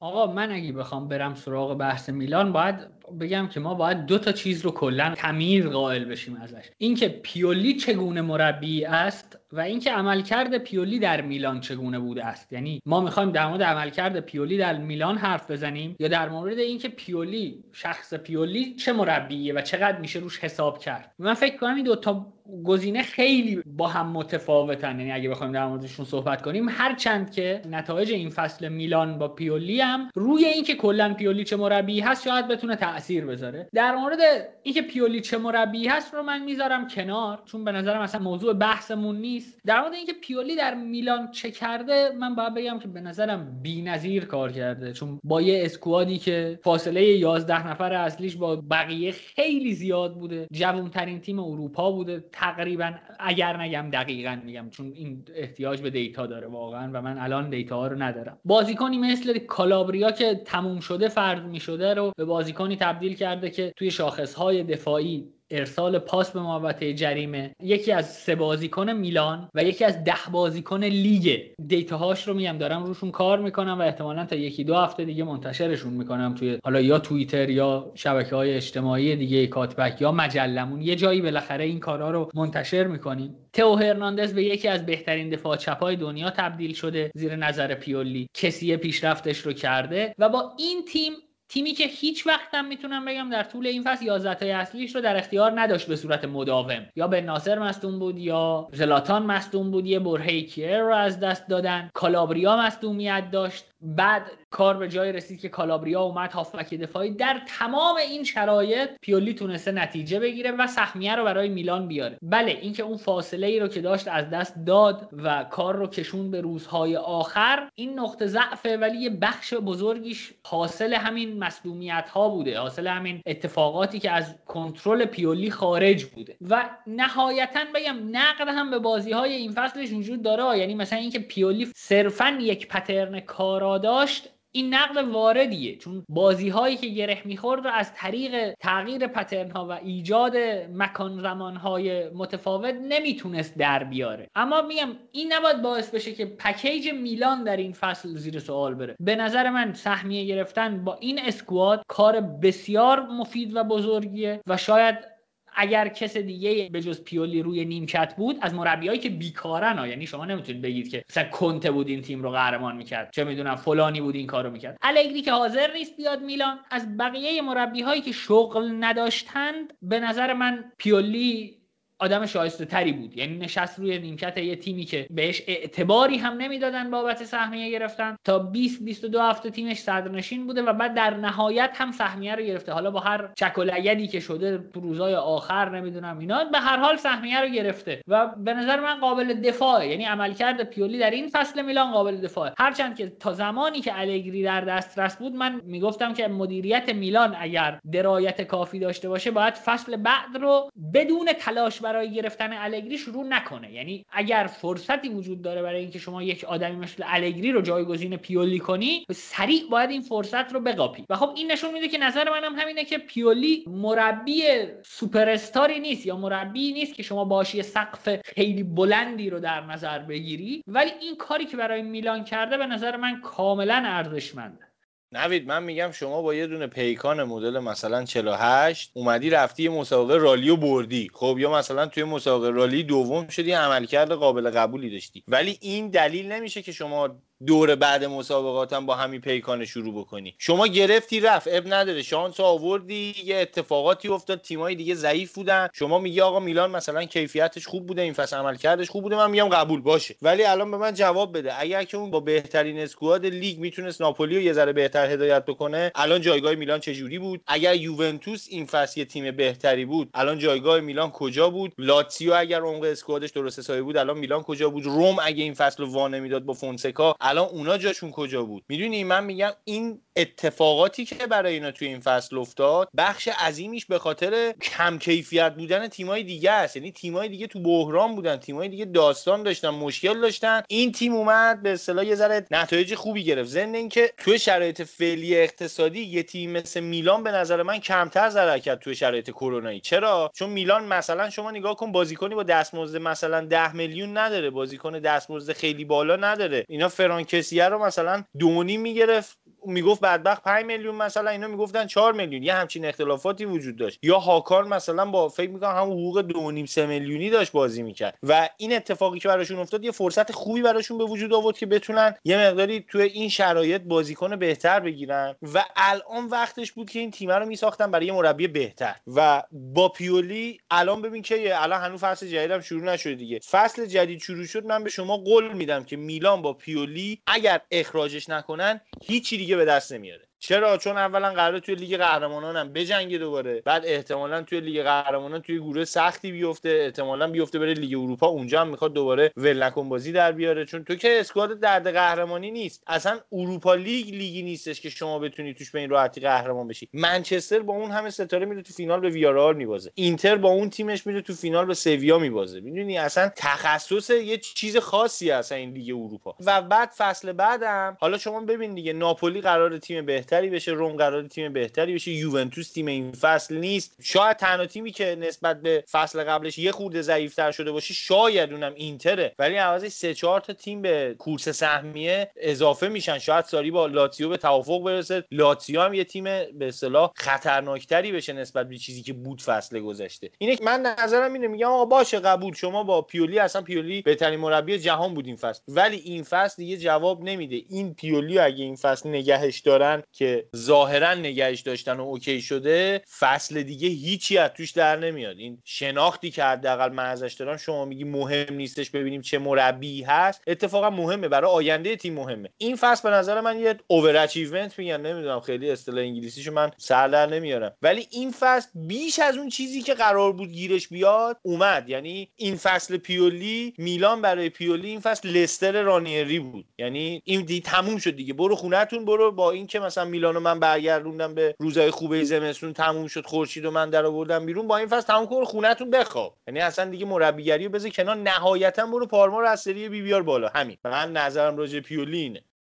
در موافقت یا مخالفت حرفهای فرهاد حرفی نداری تو؟ نه تقریبا موافقم خب. و اینکه به نظرم پیولی واقعا شاید تا زمستون نمونه توی میلان و برف میلان رو به قول گفتنی نمی‌بینه و احتمالا باید یه گزینه جانشین بیاد و اون موقع مربی بیکار کم پیدا میشه و شاید به قول تو الان که مثلا آلگری در دسترس بود باید براش اقدام می‌کردم ولی خب یه نکته هم مثلا هست دیگه. یعنی شاید این فلسفه ای که الان داره اجرا میشه با چند تا مهره بهتر بتونه عملکرد بهتری بگیره شاید.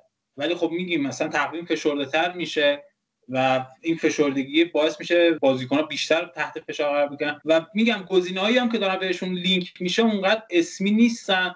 فقط مثلا خود میلانیا رو که من باشون صحبت می‌کردم خیلی به مالدینی اعتقاد دارم و میگن که مثلا مالدینی اولین امید ماست که مثلا می‌تونه این تیمو بسازه. هرچند که میگن گازیدیس احتمال اینکه پیولی رو اخراج کنه و راگنیکو برگردون یعنی از همون اولم هم اون پروژه رو داشت و اگه که پیولی اون نتیجه نگیره با راگنیک ادامه بدن احتمال این قضیه هست و شاید ما فصل بعد راگنیکو ببینیم رو نیمکت میلان.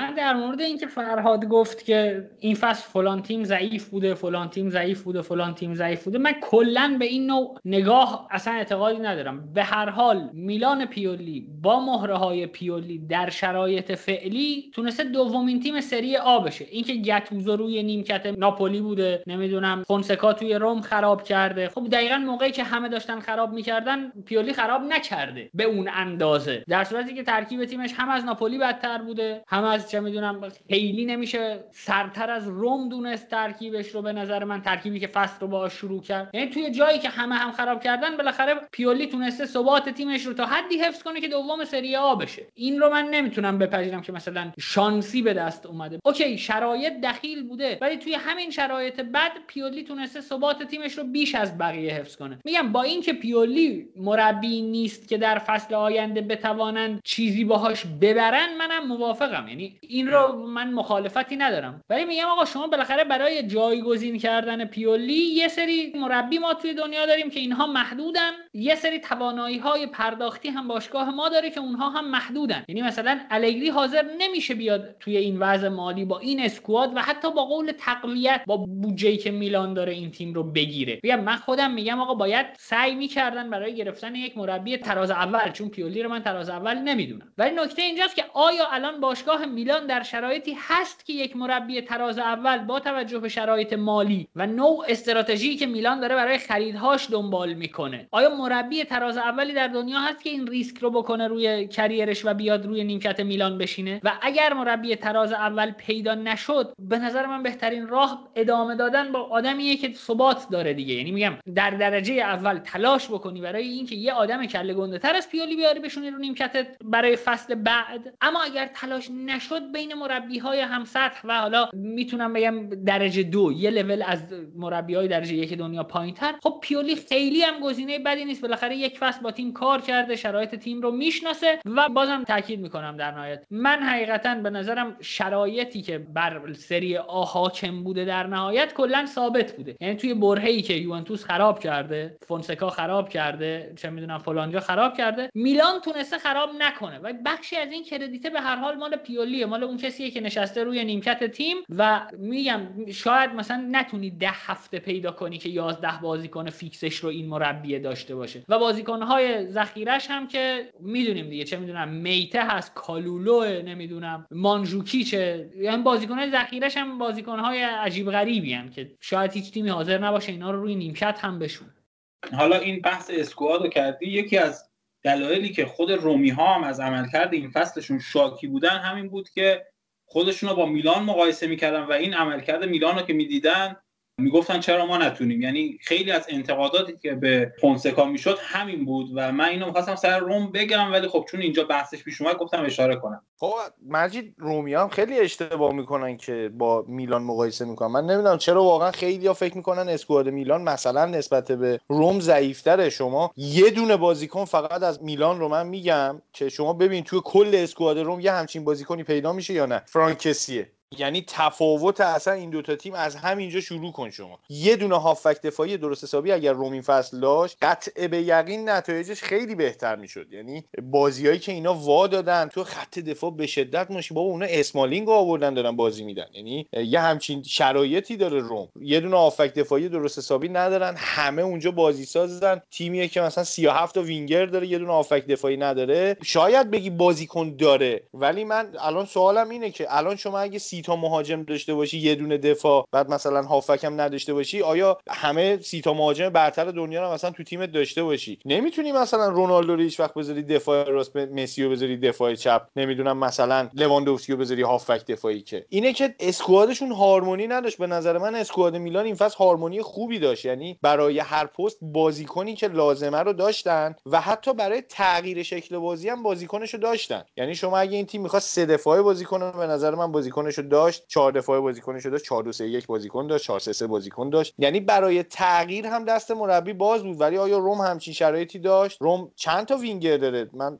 دقیقا حالا حضور ذهن ندارم همه رو بخوام اسم ببرم ولی مثلا چه می‌دونم مخیتاریان هست نمی‌دونم اونی که از بارسلونا گرفتن پرز بود اگه اشتباه نکنم لوکاس پرز. اونو داشتیم که اصلا معلوم نشد چی شد وسط فصل. نمی‌دونم کمک کنید. اسم رو من خیلی الان لود نشده. آره پدرو رو داشت. وینگر زیاد داشت ولی تو خط حمله مثلا ژکو رو داشتن جایگزینش برخا مایورال بود که حالا درست عملکرد بدی نداشت ولی فوق العاده هم نبود. شاید از روم کوچیکتر بود. نمی‌دونم زانیولا هم که چپ و راست مصدوم می‌شد. توی خط هافبکشون مثلا اینا چه می‌دونم خاویر پاستوره رو داشتن که اونم مثلا معلوم نشد سرنوشتش چی میشه بالاخره. و بازیکن داشتن بازیکن زیاد داشتن. ولی حقیقتا من معتقدم که اینا به هیچ عنوان هارمونی نداشته اسکوادشون. شما الان اگر که اسکواد حالا روم رو باز بکنی خیلی جالبه. مثلا توی گزینه هایی که حالا توی این در افزار فوت موب گذاشته توی به اصطلاح مهاجم و هافک رو جدا کرده من فکر مثلا دو صفحه فقط هافک دارن اینا. توی بخش میدفیلدرشون دو صفحه است. حالا درسته که خیلی اینا وینگرن توی مثلا الشعراوی و نمی‌دونم گذاشته توی هافک ها نمی‌دونم چرا مخیتاریان رو گذاشته توی هافک ها عجیبه. ولی در کل بازیکن زیاد داشتن. شما یکی مثل پلگرینی رو داشتن اگه نگاه بکنی. ولی آیا کسی رو داشته که اینو محافظت بکنه به هیچ عنوان. یه دونه هافک دفاعی نگی داشته. اگه همین فران کسیه به نظر من این فصل تو روم بازی می‌کرد شاید الان روم هم سهمیه لیگ قهرمانان گرفته بود. یعنی انقدر تفاوت داره یه دونه بازیکن اجازه بده من مخالفت کنم چون اینا دیاوارا رو داشتن و فونسکا به خاک سیاش نشوند. یعنی دیاوارای قبل روم بازیکن خیلی خوبی بود که اومد و فونسکا نتونست استفاده کنه ازش دیگه. حتی اونم اوایل فصل بد بازی نمی‌کرد و اینا. وقتی با یه دونه آفک دفاعی بازی می‌کردن یه چیزی بود شبیه اون کاری که لستر می‌کرد. یه جوری 4 1 4 1 داشتن بازی می‌کردن یا حتی 3 1 4 2 یه موقعی بازی می‌کرد نمی‌دونم اونم چه اتفاقی براش افتاد. اگر یادت باشه سر همین فونسکا هم توی یکی این اپیزودا با هم دیگه بحث داشتیم که فونسکا هم از توش چیزی در نمیاد. حالا شانس همون موقعی که من انتقاد کردم بهش فکر کنم یه 7 8 10 هفته فرم خوبی به دست آورد نتایج فوق العاده گرفت و من مجبور شدم که دیگه ادامه ندم این بحث. ولی واقعیت اینه که فونسکا هم مربی خوبی نبود. یعنی نگاه بکنی حالا سوا اینکه اسکواد خیلی خوبی نداشت مربی خوبی هم نبود. بلد نبود از اون چیزی که داره استفاده بکنه. حالا چون بحث روم شد ببین فراد من نمیگم که مثلا از نظر بازی کن ولی خب کل اسکوادو که در نظر بگیری آره خب شاید هافبک دفاعی به اون صورت نداشتم. ولی خب کلیت اسکوادشون در نظر بگیری اونقدر ضعیفتر از میلان نبودن. و خب به نظرم حالا گفتی فونسکا فونسکا به نظرم بد کار نکرد. ولی خب مشخصا از یه جای فصل به بعد اومد دیگه همه فکوسش رو گذاشت روی لیگ اروپا و اونجا داشت. یعنی برنامهش این بود که اونجا نتیجه بگیره و سری ها رو خیلی شل گرفت و نتایج بدی گرفت. یعنی این رتبه روم شاید به خاطر این بود. نمیگم میومد سهمیه می‌گرفت ولی شاید حداقل یه پله بالاتر می‌تونست قرار بگیره. و نکته دیگه هم که در مورد روم هست ببین خب همون عمق اسکواد اینا هم ندارن و از اون ور خب به مشکل میخوردن. مثلا ستاره اینا میخیتاریانی بود که خب سنش رو می‌دونیم بالاست و خب یه برهی از فصل از دست داد. یا مثلا اون هواشی که پیش اومد توی رخکنش و بازوبند از ژکو گرفتن دادن به پلگرینی. هرچند که من میگم پلگرینی خیلی هافبک خوب و توانمندیه ولی خب اون هواشی ایجاد شد که حتی طرفداراشون ریختن جلو در خونه فونسکا که بازوبند رو پس بده و از این حرفا یعنی کلا روم هم مشکلات این شکلی دست و پنجه نرم کرد و خب اونا هم دور نبودن از این فضا. ضمن اینکه خب مصدومیت ستاره هاشون هم خب تاثیرگذار بود. حالا تو میگی هافبک دفاعی من میگم اگه ورتو حضور داشت و اونقدر مصدوم نمی‌شد شاید خیلی کمکشون می‌کرد. درسته ورتو اون هافبک دفاعی مثل کسی نیست و اون تایپ نیست ولی خب خیلی کمک می‌کرد. اون وسط زمین خیلی کمکشون می‌کرد و نبودش باعث شد که مثلا اون زوج به مشکل بخوان یا خط دفاعشون قشنگ مشخص اینا سه تا دفاع خوب دارن کومبولا و مانچینی و ایوانز. ولی این ستا هیچ کدومشون قابلیت رهبری خط دفاع رو ندارن. یعنی نیاز دارن به یکی که یکم قلدرتر باشه یکم بتونه رهبری کنه اینا هیچ کدومشون با همدیگه نمی‌تونستن جواب بدن. و مثلا یکی مثل اسمالین که اومد تو اینجا فیکس شد به خاطر همین بود. و نکته دیگه هم که در مورد روم هست واقعا حالا ببین من فونسکا رو میگم بد نیست چون که مثلا یه سری بازیکن‌ها رو آورد یه rate بالاتر. یه سری جوونا رو بازی داد. این اواخر یه بازیکن جوون ایتالیایی آورد. فکر کنم ایتالیایی سیاه چرده بود. حالا اگه ما رو محکوم به نژاد پرستی نکنن. ولی اون آورد خیلی خوب داشت ازش بازی میگه اونم هافبک دفاعی خوبیه ولی خب سنش پایینه. یا مثلا سمت چپ کالافیوری رو بازی داد. یه چند تا بازی که اونم فوق العاده بود. حتی مثلا همون مایورالی که میگی جای ژکو اومد واقعا به عنوان بازیکن جوون ازش داشت خوب استفاده می‌کرد. ولی خب ببین باز همینه دیگه. مثلا سطح توقع چیه؟ روم قرار بود که آیا مثلا سهمیه بگیره؟ به نظر من نه. ولی خب اگه می‌گرفت واقعا یعنی دستاورد بزرگی براشون. مجید این دقیقا همون چیزیه که داشتیم ازش صحبت می‌کردیم دیگه هارمونی. یعنی هارمونی نداشت اسکواد این تیم. یعنی به قول تو توی خط دفاع سه بازیکن خوب دارن ولی رهبر ندارن. توی خط هافک بازیکنای خلاق زیاد دارن ولی بازیکن تخریبی ندارن. بعد راجع به عمق اسکواد که صحبت می‌کنی الان به من بگو کی داره؟ الان کدوم تیم عمق اسکواد داره توی سری ها یعنی من فکر می‌کنم حتی اینتر هم عمق اسکواد آنچنانی نداره. شما وقتی مجبوری مثلا بارلا رو بذاری بیرون جاش گالیاردینی بذاری یا مثلا مهاجم نوک لوکاکو مارتینز وقتی وقتی مصدوم میشن گزینه بعدی الکسیس سانچزه. اونم نمی‌تونی شما بگی عمق squad درست حسابی داره. یا تو خط دفاع شما این دفرای داری اشکرینیار رو داری با باستونی. بعد گزینه بعدیت که گزینه بعدیت اینه که بین اینا یکی مصدوم بشه. مثلا یا باید رانوکیو رو بیاری یا باید مثلا دامبروزیو رو بیاری. یعنی عمق squad ی وجود نداره. اصلا سمت چپش که اینتر کلا squad وجود نداشته. مثل اینکه عمق یعنی یه سری بازیکن دست و پا شکسته برداشته بودن حالا چسب زخم بسته بودن یه جوری سمت چپ رو راه انداختن. کریستیان پریچیچ اصلا بازیش اونجا نیست. اشلی یانگ اونجا بازی می‌کنه. یعنی شاید تنها بازیکن اینتر که روی نیمکت میومد یه ذره کیفیت داشت. دارمیان بود به نظر من. ولی تو بقیه تیم‌ها هم شما اون اسکوادی بجز ناپولی من فکر نمی‌کنم کسی داشت. یعنی ناپولی بود که فقط تو تیمش اگر یه بازیکن می‌رفت بیرون یکی دیگه میومد جاش. مثلا یوهو نابود نمی‌شد اون قسمت. فقط ناپولی بود. من بعید می‌دونم. حتی یوونتوس هم اون اسکواد این چنینی نداشت داشت. حالا اصلا به نظرم همینجوری که داریم میایم پایین الان بریم سراغ یوونتوس دیگه. بریم سراغ یوونتوس راجع به یوونتوس صحبت بکنیم. آقا اون اسکواد یوونتوس چقدر بود؟ من این نکته قبل از بحث یوونتوس بگم که اون بازیکنی که گفتم ابریما داربو از گامبیا بود. اشتباه گفتم ایتالیا حالا اینو گفتم اصلاحش کنم. ولی در مورد یووه حالا بحث اسکوادش باشه. خب آره اسکوادش مشکل داشت. یه جایی واقعا یعنی من بحثی که همیشه می‌کنم میگم آقا نیمکت یوونتوس بازیکنایی که روش هستن با بازیکنایی که تو ترکیب هستن از نظر تفاوتی که بخوان ایجاد کنن نمی‌تونن همچین کارو کنن. یعنی شما وقتی مکنی رو میاری مثلا جای ربیو جفتشون تقریبا یه تایپ هافک حالا یه کوچولو quality ها فرق داره. یه جایی مثلا مکنی بهتر یه جایی ربیو بهتر ولی در کل جفتشون یه هشت هستن که تقریبا میل تخریبی دارن. یعنی اونطوری تفاوت چندانی نمی‌تونستن ایجاد کنن. و این مثلا باعث می‌شد که مثلا یکی مثل پیرلو تو تعویضایی هم که می‌کنه دستش بسته باشه.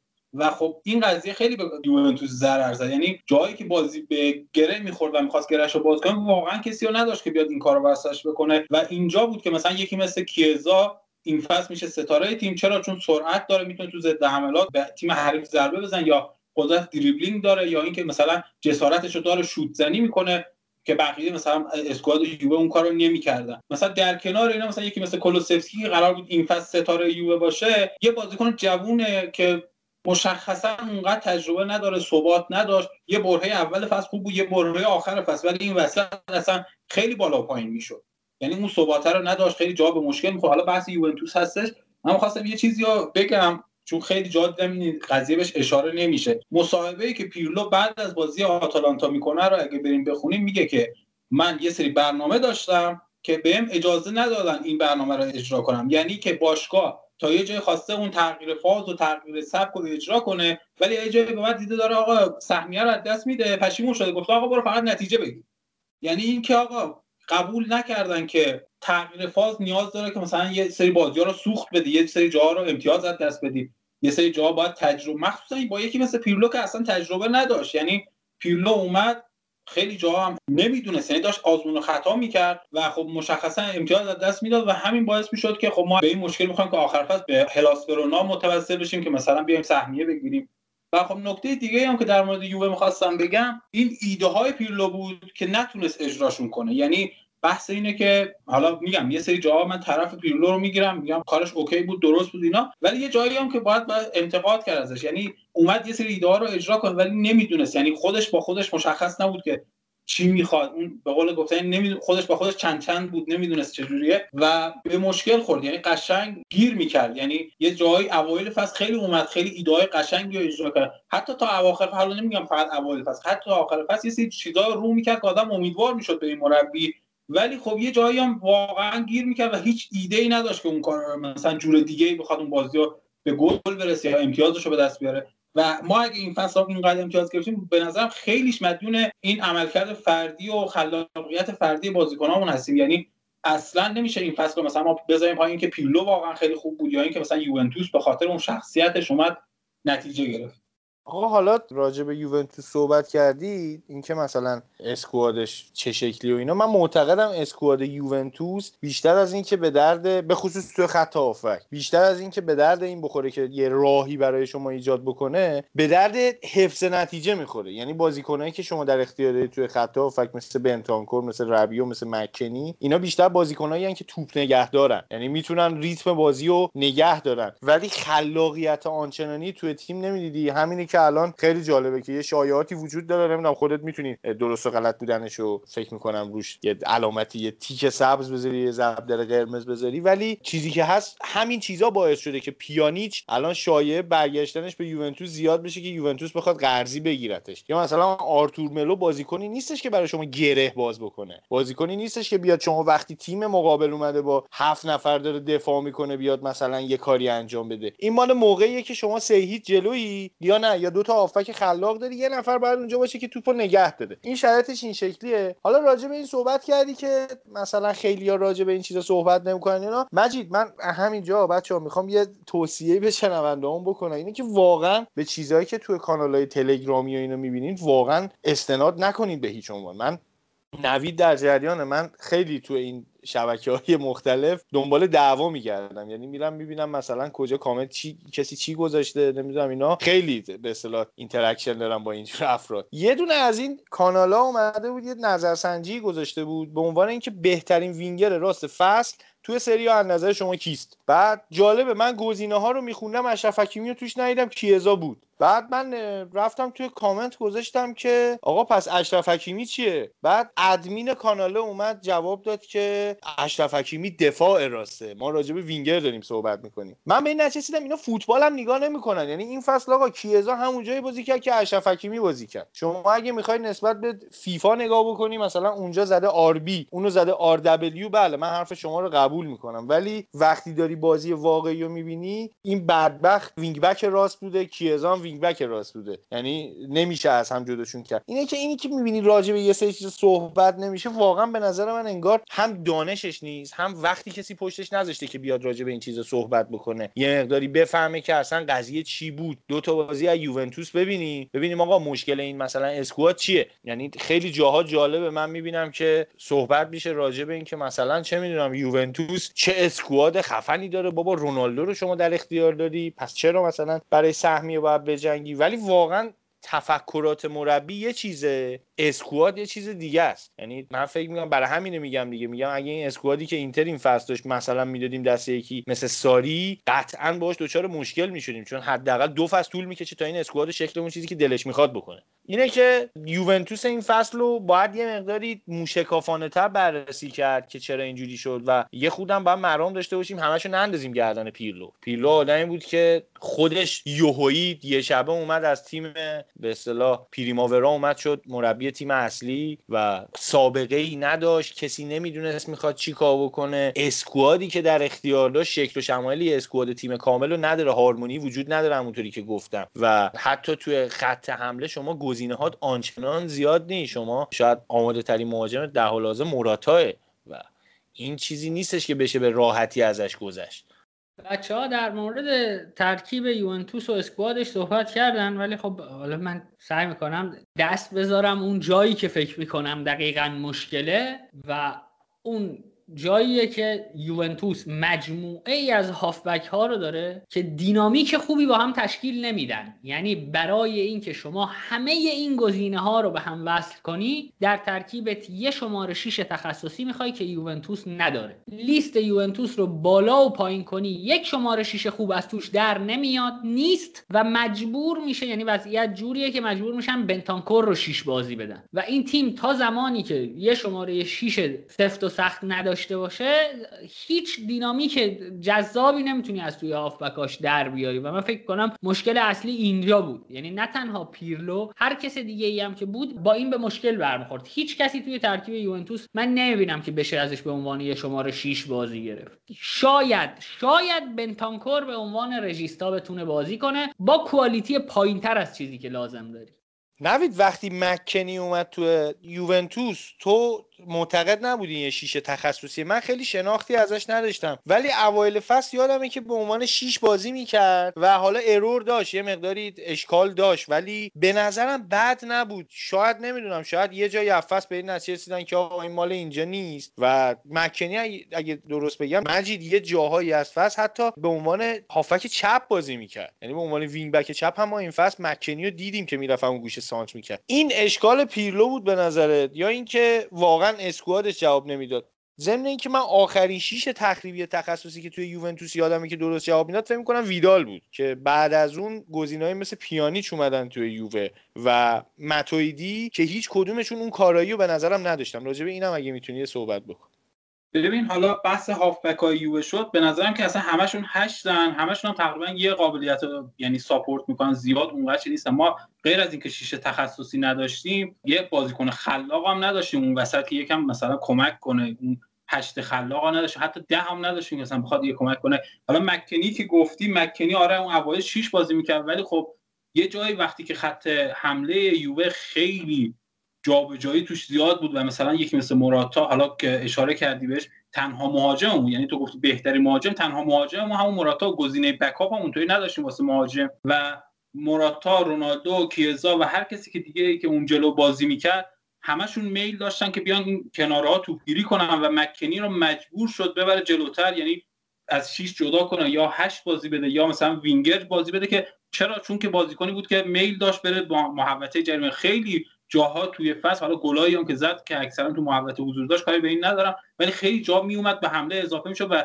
یه جورایی داشت مثلا جور مراتا رو که با مهاجم اون box بود می‌کشید. درسته که مثلا یکی مثل آرتور اون خلاقیت شاید بگیم یه ذره داره یا مثلا رمزی. ولی خب آرتور عقبتر داشت بازی می‌کرد و رمزی هم که یه اصلا کامل مصدوم بود. خیلی کم بازی کرد و خب دست پیرلو اینجا بسته شد.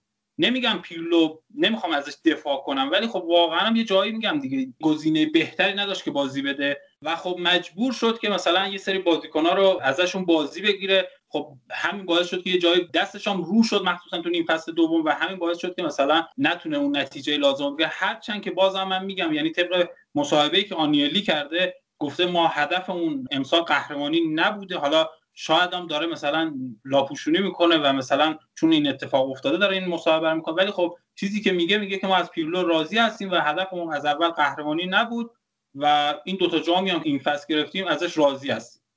من فقط در مورد مکنی بگم که مکنی از بعد اینکه اومد یوونتوس من رفتم اسکات ریپورت هایی که داشتم رو نگاه کردم و خوندم. مکنی همیشه هشت بازی کرده بزرگترین ویژگیش حمل توپ و ball carrying بوده. یعنی توپ رو میبرده جلو. یعنی کاملا ویژگی های هشت رو داشته و اگر مثلا یوونتوس به عنوان 6 می‌خواسته بازیش بده به نظر من اشتباه کرده و اصلا جاشم اونجا نبوده. یه نکته دیگه هم که می‌خواستم بگم اینه که من یه چیزی هم که کلا در یوونتوس نفهمیدم این بود که آقا پیرلو هر بازی که 442 بازی می‌کرد خوب بازی می‌کرد تیمش. نتیجه هم می‌گرفت. ولی یک تاکید عجیبی داشت که بره اون 343 یا 352 که سویچ می‌شد به 343 بعضی موقع رو بازی کنه. من این رو هم توی پیرلو درک نکردم که چرا اینقدر به ترکیبی که توش نتیجه می‌گیره دست می‌زنه.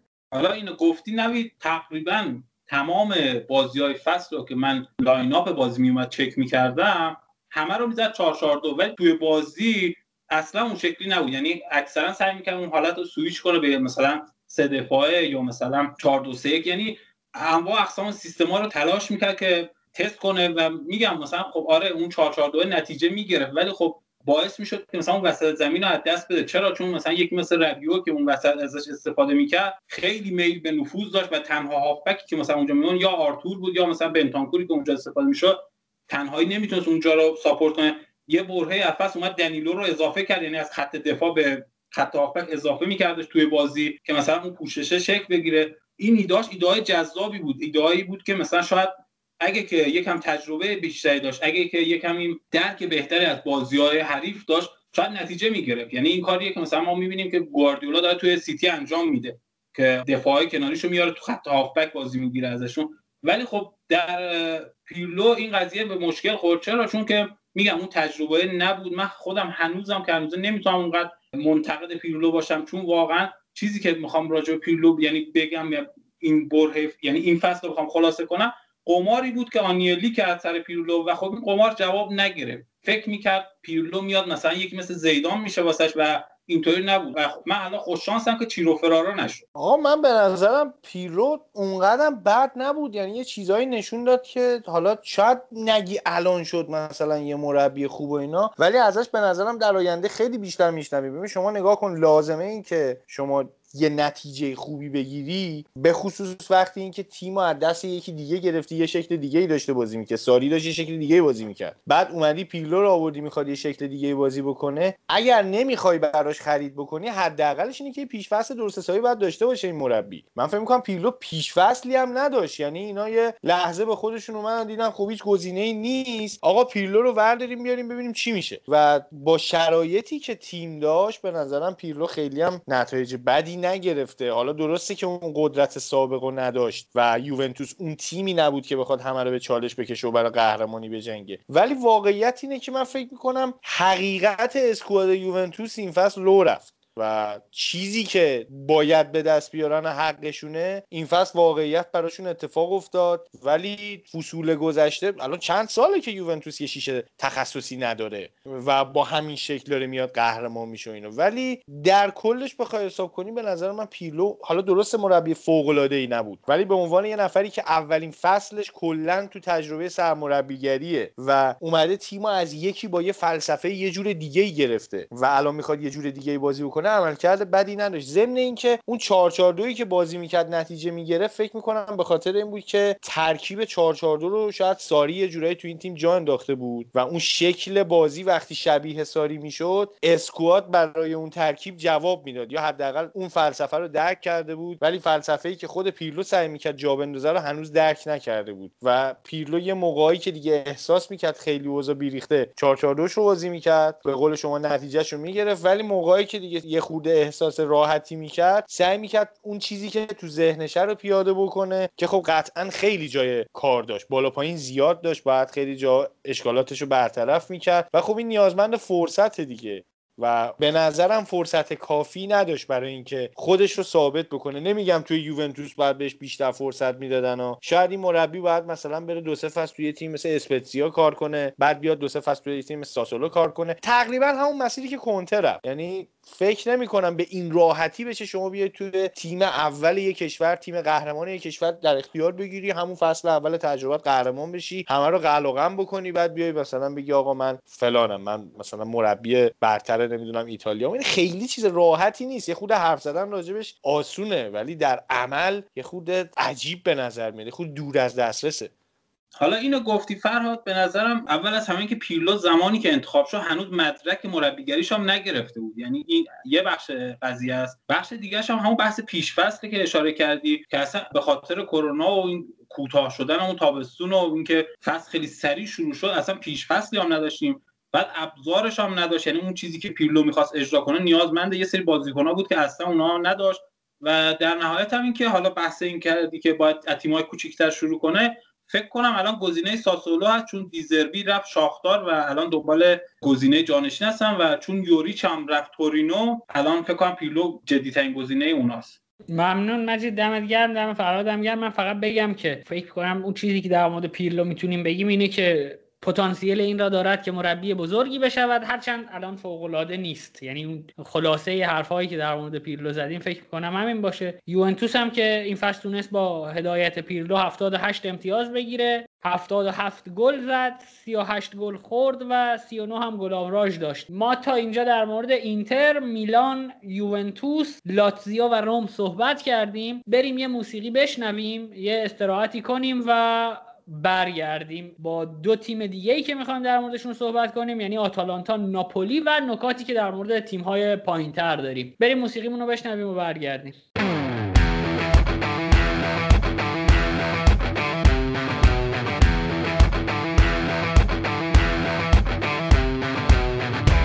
Loro non sanno di che parlo. Vestiti sporchi fra di fango Giallo di siga fra le dita Io con la siga camminando. Scusami ma ci credo tanto Che posso fare questo salto E anche se la strada è in salita Per quest'ora mi sto allenando. E buonasera signore e signori Fuori gli attori. Vi conviene toccarvi i coglioni Vi conviene stare zitti e buoni. Qui la gente è strana tipo spacciatori. Troppe notti stavo chiuso fuori Mo li prendo a calci sti portoni Sguardo in alto tipo scalatori Quindi scusa mamma se sono sempre fuori Ma sono fuori di testa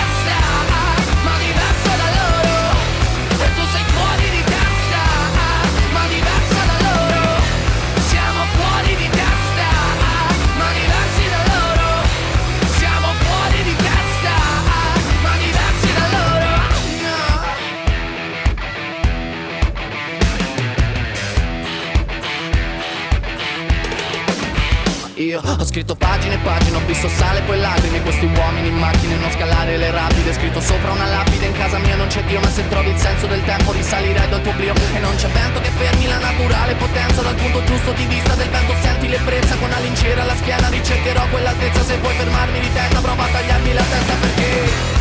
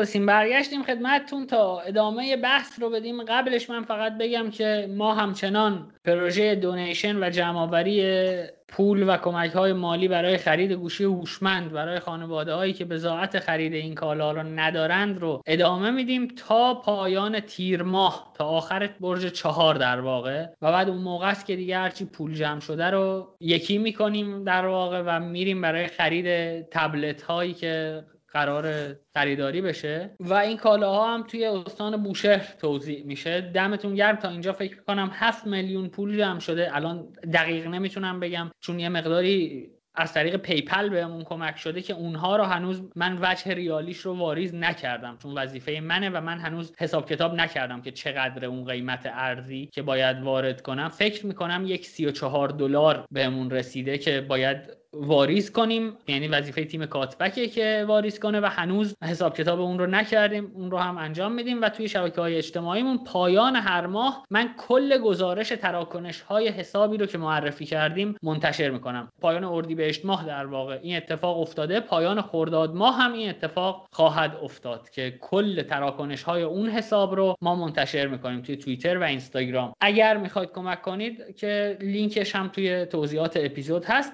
دمتون گرم بریم سراغ تیم هایی که بررسی نکردیم. یه توضیح بدم که توی پارت قبلی تیم اول یعنی اینتر دوم میلان چهارم یوونتوس ششم و هفتم لاتزیو و روم رو ما در موردشون صحبت کردیم و آنچه که باقی میمونه از تیم های معتبر و بزرگ آتالانتا و ناپولی هستند که با آتالانتای آقای گاسپرونی شروع می‌کنیم و میریم سراغ مجید فیزی اگر صحبتی داری میشنویم. مجید جان در مورد فصلی که آتالانتا از سر گذروند با 78 امتیاز سوم شد 90 گل زد بهترین خط حمله لیگ رو داشت و 47 گل خورد با گلاوراژ 43 23 برد 9 مساوی و 6 باخت. تیم سوم شد.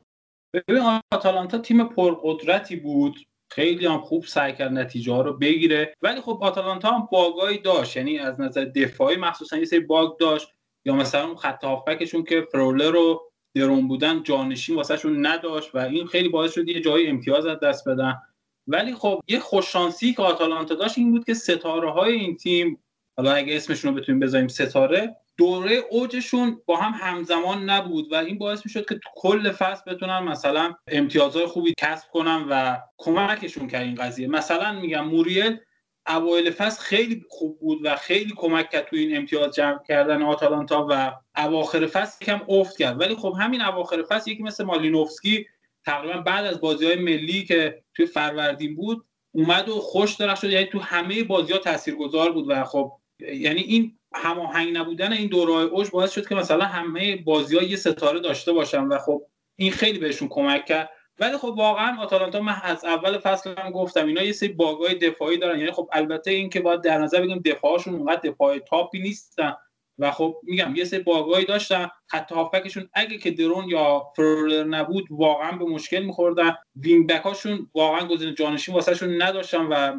یعنی غیر از میله برای هاتبور گوزنس واقعا گزینه جانشین نداشتن و یه جایی که مثلا اینا نبودن مجبور شد گاسپرینی سیستمش رو عوض کنه و مثلا چهار دفاع هم بازی کنه. ولی خب در کل آتالانتا خوب نتیجه گرفت. چیز زیادی نمیشه در مورد آتالانتا گفت چون تقریبا همه حرفا رو زدیم. ولی خب مثلا من چیزی که این اواخر فصل خیلی به چشم اومد این بود که به جای اینکه دیگه مثل گذشته از گوشه ها بیشتر مانور بدن مخصوصا چون بعد از اینکه پاپو گومز رو فروختن این وسطشون خیلی خلاقیتش پایین اومده بود ولی خب این اواخر فصل به خاطر همون میگم اوج گرفتن مالینوفسکی از وسط و از میانه زمین خیلی بیشتر حمله می‌کردن و این باعث شد که مثلا یه کمی پلنای هجومیشون متنوع‌تر بشه. حالا واقعا گاسپرینی و حالا تیم مدیریتی آتالانتا به نظر من جز معدود تیم هایی که توی نقل و انتقالات می‌دونه چی می‌خواد. یعنی بعد از اینکه بازیکنی از اونها جدا میشه و می‌خوام برن سراغ یه گزینه دیگه می‌دونن چی می‌خوان. و قشنگتر اینه که قبل از اینکه یه بازیکنی جایگزین بشه یه نفر رو دارن اونجا که وقتی مثلا یکی مثل پاپو گومز رفت یکی مثل مالینوسکی رو بیارن fix ش بکنن. می‌دونیم که مالینوفسکی رو درجا جای پاپو گومز نخریدن. قبلا هم بازی کرده بود تو این تیم ولی خب اونقدر بهش فرصت داده نشده بود. ولی مشخصه که تو این مدتی که روی نیمکت بوده و fix بازی نمی‌کرد. فلسفه رو به خوبی درک کرده بود اومد تو این تیم و یکی از گزینه هایی که مالینوفسکی به اینها اضافه کرد گزینه شوت زنی بود. شوت های فوق العاده می‌زد پشت محوطه جریمه. واقعا شوتاش محکم بود و واقعا ترسناک بود موقعی که فرصت شوت به این بازیکن می‌رسید. در کل همونطوری که گفتی راجع به آتالانتا خیلی صحبت کردیم توی فصل و همون چیزی بودن که همیشه بودن دیگه. جلوی تیم های بزرگتر معمولا یه مقداری دست و پا بسته تر یه مقداری قابل پیش بینی ولی جلوی تیم‌های کوچیکتر بسیار پرقدرت و تیمی که تا لحظه آخر از گل زدن دست نمی‌کشید. تا دقیقه 90 سعی می‌کرد که حتی اگه شیشیچ هم جلوه گل هفتم بزنه و رحمی به این تیما نمی‌کرد. بیشترین چیزی هم که این فصل میشه گفت باید بهش اشاره بکنیم عملکردشون باز دوباره توی لیگ قهرمانان بود. به عنوان تیمی که حداقل میگم اسمش آتالانتاست برای این اسکواد یه موفقیت خیلی بزرگه که تونستن همچین نتایجی به دست بیارن و خب جلوی رئال حذف بشی شما و بالاخره کار بزرگی انجام دادن. و قطعا فصل بعد هم دوباره همین روند رو خواهند داشت. به نظرم چیز بزرگتری از توی آتالانتا فعلا در نمیاد تا این تیم یه مقداری از نظر مالی شرایطش بهتر بشه بتونه عمق اسکوادش رو بیشتر بکنه و اسمش به قدری بزرگ بشه که به جای اینکه بازیکن استعداد بیاد توی این تیم از این به بعد ما شاهد این باشیم که بازیکن هایی که یه مقداری اسم و رسم هستن بیان برای آتالانتا بازی بکنن. و خب این تیم بتونه یه مقداری دستمزد بهتری بده بازیکن خوباش هم حفظ بکنه. این چیزیه که باعث میشه آتالانتا از یه تیم میان رده که هر فصل به عنوان شگفتی می‌خواد خودش رو مطرح بکنه تبدیل بشه به یه تیم بزرگتر که هر فصل دنبال جایگاه بالاتریه و هر هر فصل براش یه جایگاه بهتری متصور میشن. این چیزیه که آتالانتا به شدت دنبالشه ولی خب توی ایتالیا می‌دونی که نه همین که استادیوم اختصاصی شما نداری و حتی استادیوم خوبی هم توی شهرت نداری یه مقداری کارو سخت می‌کنه. برای همینه که آتالانتا انقدر این فصل کارش مهم بوده. اینا توی لیگ قهرمانان از سنسیرو استفاده می‌کردن به عنوان ورزشگاه خانگی و خب این بالاخره برای یه تیمی که از گروهش هم رفته بالا اینا یه خورده اتفاق ناراحت کننده برای هوادارشون. ولی خب برشک یکی از معدود تیم هایی بود که فکر می‌کنم خیلی این کرونا هم روش تاثیر نذاشت و شاید یکی از علتاش اینه که اینا مدت با همدیگه هستن تیم استخون بندی اصلیش حفظ شده و بدنسازی مداومی دارن. یه تیمیه که اینجوری نیستش که فقط بدنسازیش برای پیش فصل باشه. در طول فصل هم در حال بدنسازی هستن. یه برهایی از فصل می‌دیدیم که اینا یه مقداری افت کردن و اون فشاره رو نمی‌تونن بیارن. باز دوباره ناشی از همین بدنسازیه که گاسپرینی توی فصل انجام می‌داد و معتقد بود که نمیشه با یه پیش فصل ساده فقط بدنسازی یه فصل کامل رو طی بکنی. شاید چند تا بازی رو فدا بکنیم ولی عوضش تو بقیه بازی ها خوبیم اگه بخوام در مورد آتالانتا حرف بزنم باید از سامان زمانزاده وام بگیرم. یه جمله به کار برد که اینه که آتالانتا در دفاع مشکل داره مشکل سیستماتیک هم داره. اما نکته اینجاست که هر چقدر بهشون گل بزنی معمولا کافی نیست. یعنی یکی بیشترش رو می‌ذارن تو دروازتون و امتیاز رو ازتون می‌گیرن. یعنی کاملا تیم نامتوازنی در حمله و دفاع در دفاع ضعیف اما در حمله عجیب و غریب قوی بودن. در مورد آتالانتا هم زیاد صحبت کردیم. اگر تیتروار صحبتی دارید که اضافه کنید که آیندهش رو چطوری می‌بینید مخصوصا فراد هم یکم صحبت کرد در مورد این قضیه. حالا مجید اگه حرف بزنه ممنون میشه ببین من هر چقدر فکر می‌کنم نمی‌تونم خودم بقبولونم که مثلا آتالانتا بیاد قهرمان سری ها باشه برای فصل بعد یا حتی فصلهای بعدش. ولی خب اون قضیه که فرهاد گفت که اینا بازیکنهای اسمی باید بگیرن تقریبا این پروژه رو شروع کردن.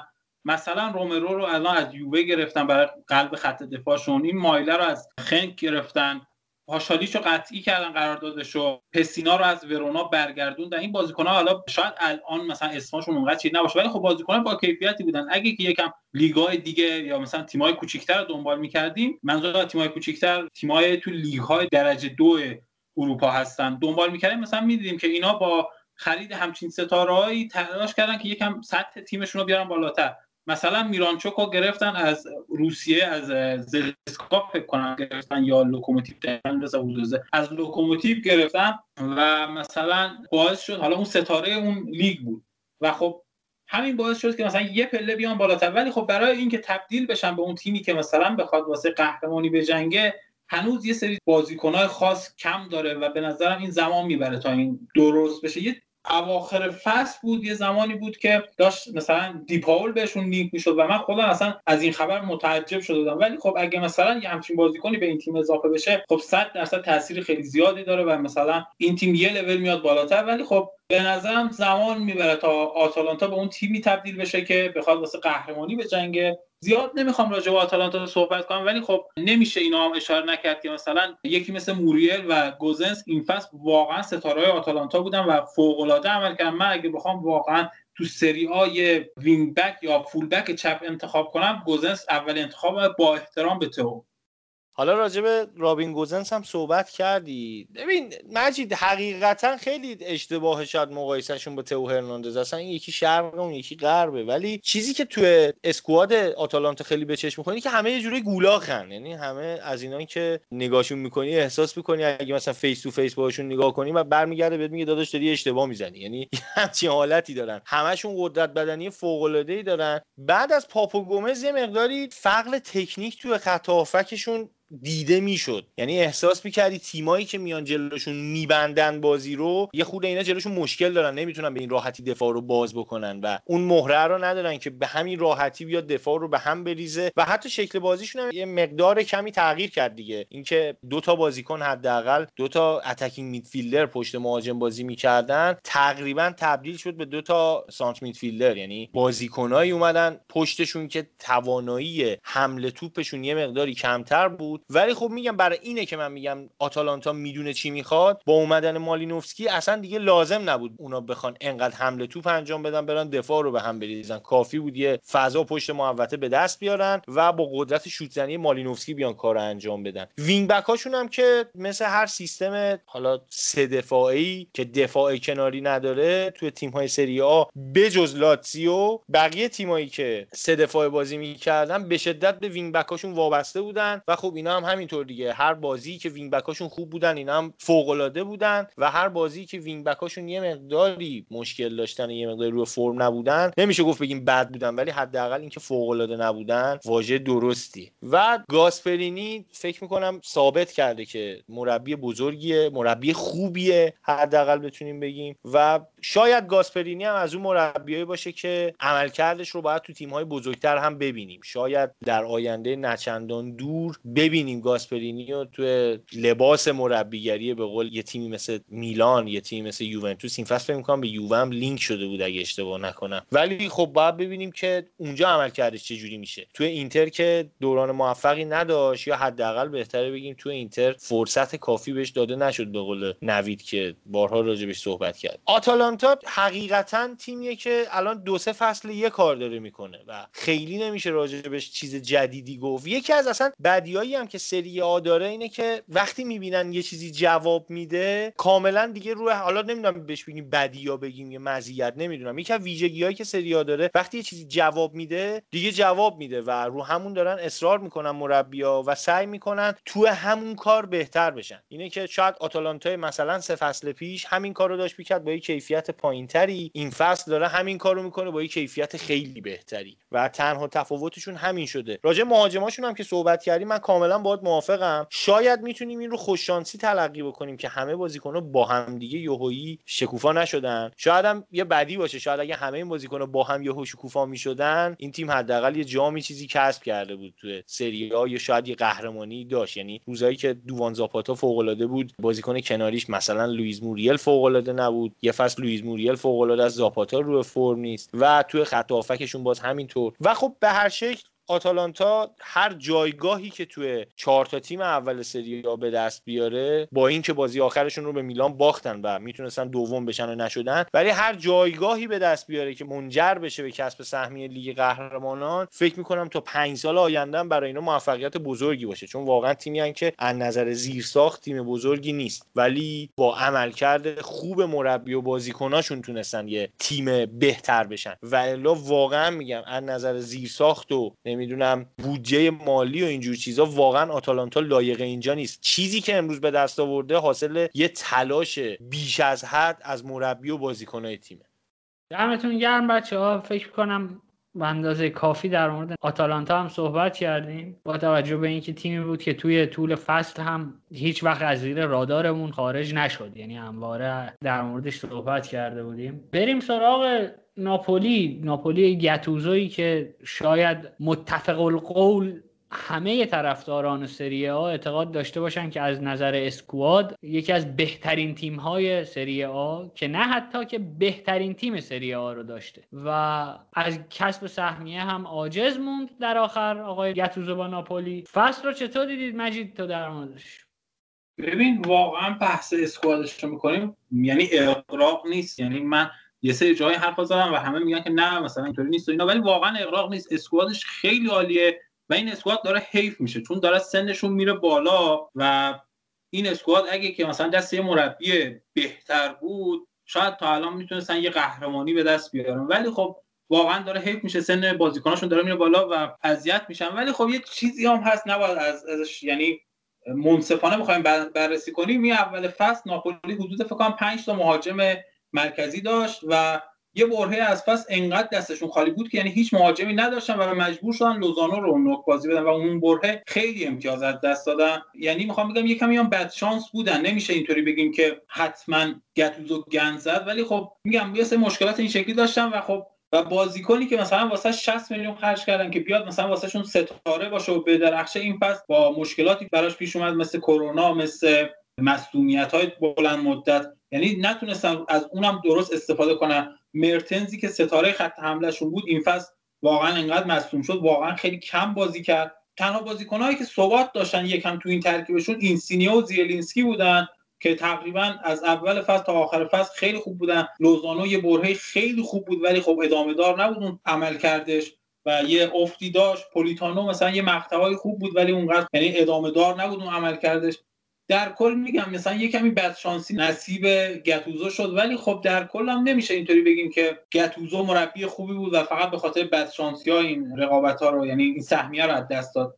چون که به نظرم ابزارش رو داشت که بهتر نتیجه بگیره ولی خب یه سری باگایی هم داشت حالا مثلا من بخوام یکی از این باگا رو اشاره کنم تو خط دفاعشون مدافعینی که دارن بجز ماکسیموویچ همه شبیه همن. یعنی همه از اون مدافعینی هستن که دوست دارن بازی خونی کنن. تکلینگشون خیلی پایین تر نسبتا زوجسازی این جفت بازیکنان خیلی سخته. یعنی همین برهای آخر فصل در نظر بگیریم رحمانی و مانولاس واقعا زوج خوبی نبودن و حالا کولیبالی هم نمیگم با مانولاس زوج بهتریه. ولی شاید یه ذره از رحمانی بهتر باشه. ولی خب اونقدر کیفیتشون فرق نمی‌کنه. و اون زوج خط دفاعشون مشکل داره. یا مثلا به خاطر سبک بازی که گتوزو یعنی اون اجازه ای که به فابیان داده بود که به جلوتر بره و مثلا تو حملات شرکت کنه با کایوکو یا دمه که مثلا به عنوان هافبک دفاعی بازی می‌کنن باید به تنهایی اون مرکز زمین رو پوشش می‌دادن و خب این تنهایی یعنی هیچ کدوم از این بازیکن ها اون بازیکن نیستن که اون فضا رو به تنهایی بتونن پوشش بدن. مخصوصا با کایوکو چون یکم کنتره ولی خب دمه باز یک کوچولو بهتر بود ولی خب بازم این مشکلات باعث شد که مثلا ناپولی هم یه مشکلات این شکلی براش پیش بیاد. ولی خب در کل من نمی‌تونم اینو قبول کنم که گتوزو با این اسکواد نتونسته نتیجه بگیره. حالا یه چیزی من اضافه بکنم. ببین وقتی ما میگیم squad برتر لیگن یعنی واقعا اغراق نمی‌کنیم. من الان مثلا می‌خونم براتون از رو. شما خودتون مقایسه کنیم با تیم قهرمان. یعنی اصلا با بهترین squad ی که اصلا بعد از ناپولی سراغ داریم. با هر چیزی. من الان می‌خونم دونه دونه شما خودتون به داوید اوسپینا و الکس مرت تو خط دروازهشون دو تا دروازه‌بان دیگه هم داشتن به اونا کاری نداریم. دو تا دروازه‌بان مهمشون اوسپینا و الکس مرت تو خط دفاع دفاع مرکزی. مانولاس کولیبالی ماکسیموویچ با رحمانی. تو دفاع کناری فوزی غلام بوده ماریو روی بوده السید هیسای بوده دی لورنزو بوده. حالا اون کاستانزو هم که خیلی بازیکن مطرحی نیست. توی خط هافبک که شاید یکی از پرمهره ترین خطوطشونه دیگو دمه لوبوتکا زیلینسکی باکایوکو فابیان رویز الیف الماس. حالا با دو تا بازیکن به اصطلاح جوون که توی تیم همینجوری هستن. تو خط حمله به عنوان مهاجم نوک دریس مرتنز پتانیا ویکتور اوسیمن. به عنوان وینگر لورنزو اینسینیه متئو پولیتانو هیروینگ لوزانو. حالا اینا بازیکنای به اصطلاح مطرح ترشونه یعنی واقعا شما این squad رو نگاه می‌کنی حالا آقا ما نمیگیم قهرمان شو ولی واقعا دیگه کسب سهمیه کمترین چیزی بود که ناپولی بعد این فصل بهش می‌رسید. با این همه بازیکن به خصوص اینکه خیلی از بازیکن‌ها رو اینا با چنگ و دندون نگه یعنی فکر می‌کنم کولیبالی و انقدر قیمت بالایی روش گذاشت که دیگه نخریدنش نرفت از این تیم و یه جوری با چنگ و دندون نگهش داشت. الان وقتش بود که با این اسکواد به یه چیزی دست پیدا بکنن که متاسفانه با بد مربی این پروژه رو سعی کردن به سرانجام برسونن. شاید بگیم آنجلوتی خوب نبود توی ناپولی. ولی قطعا می‌دونستیم که آقا وقتی شما گتوزو رو بیاری جاش گتوزو هم قرار نیست چیز بیشتری بهت اضافه بکنه. شاید های بهتری و حداقل می‌رفتی سراغ یکی که بدونی مثلا 4 5 سال قراره باهاش کار بکنی و بعد 4 5 سال یه تیم قدرتمند داشته باشی. این از اون اتفاقاتیه که این مالک دیکتاتور و معذرت می‌خوام احمق ناپولی باعث شده این نسلی که دستشون بوده کاملا از دست بره. یعنی دیلورنتیس خودش به تنهایی جلوی موفقیت خودش رو گرفته. و یعنی واقعا همه چیز به نظرم مهیا بوده. هم رقبا تضعیف شده بودن فرصتش بود. هم این که squad ت یوهویی نگاه می‌کنی به خودت میای می‌بینی که یه عده زیادی ستاره دور و تو گرفتن. بازیکنهای خوبی تو ترکیب واسه هر پست تقریبا دیگه دوتا بازیکن رو داری تو. و همه چیز مهیا بود ولی باز خودت میای آنجلوتی رو میندازی بیرون میگیم قبول بعد نتیجه گرفته بود. ولی آخه گتوزو گتوزو نمی‌فهمم. واقعا اینو نمی‌فهمم.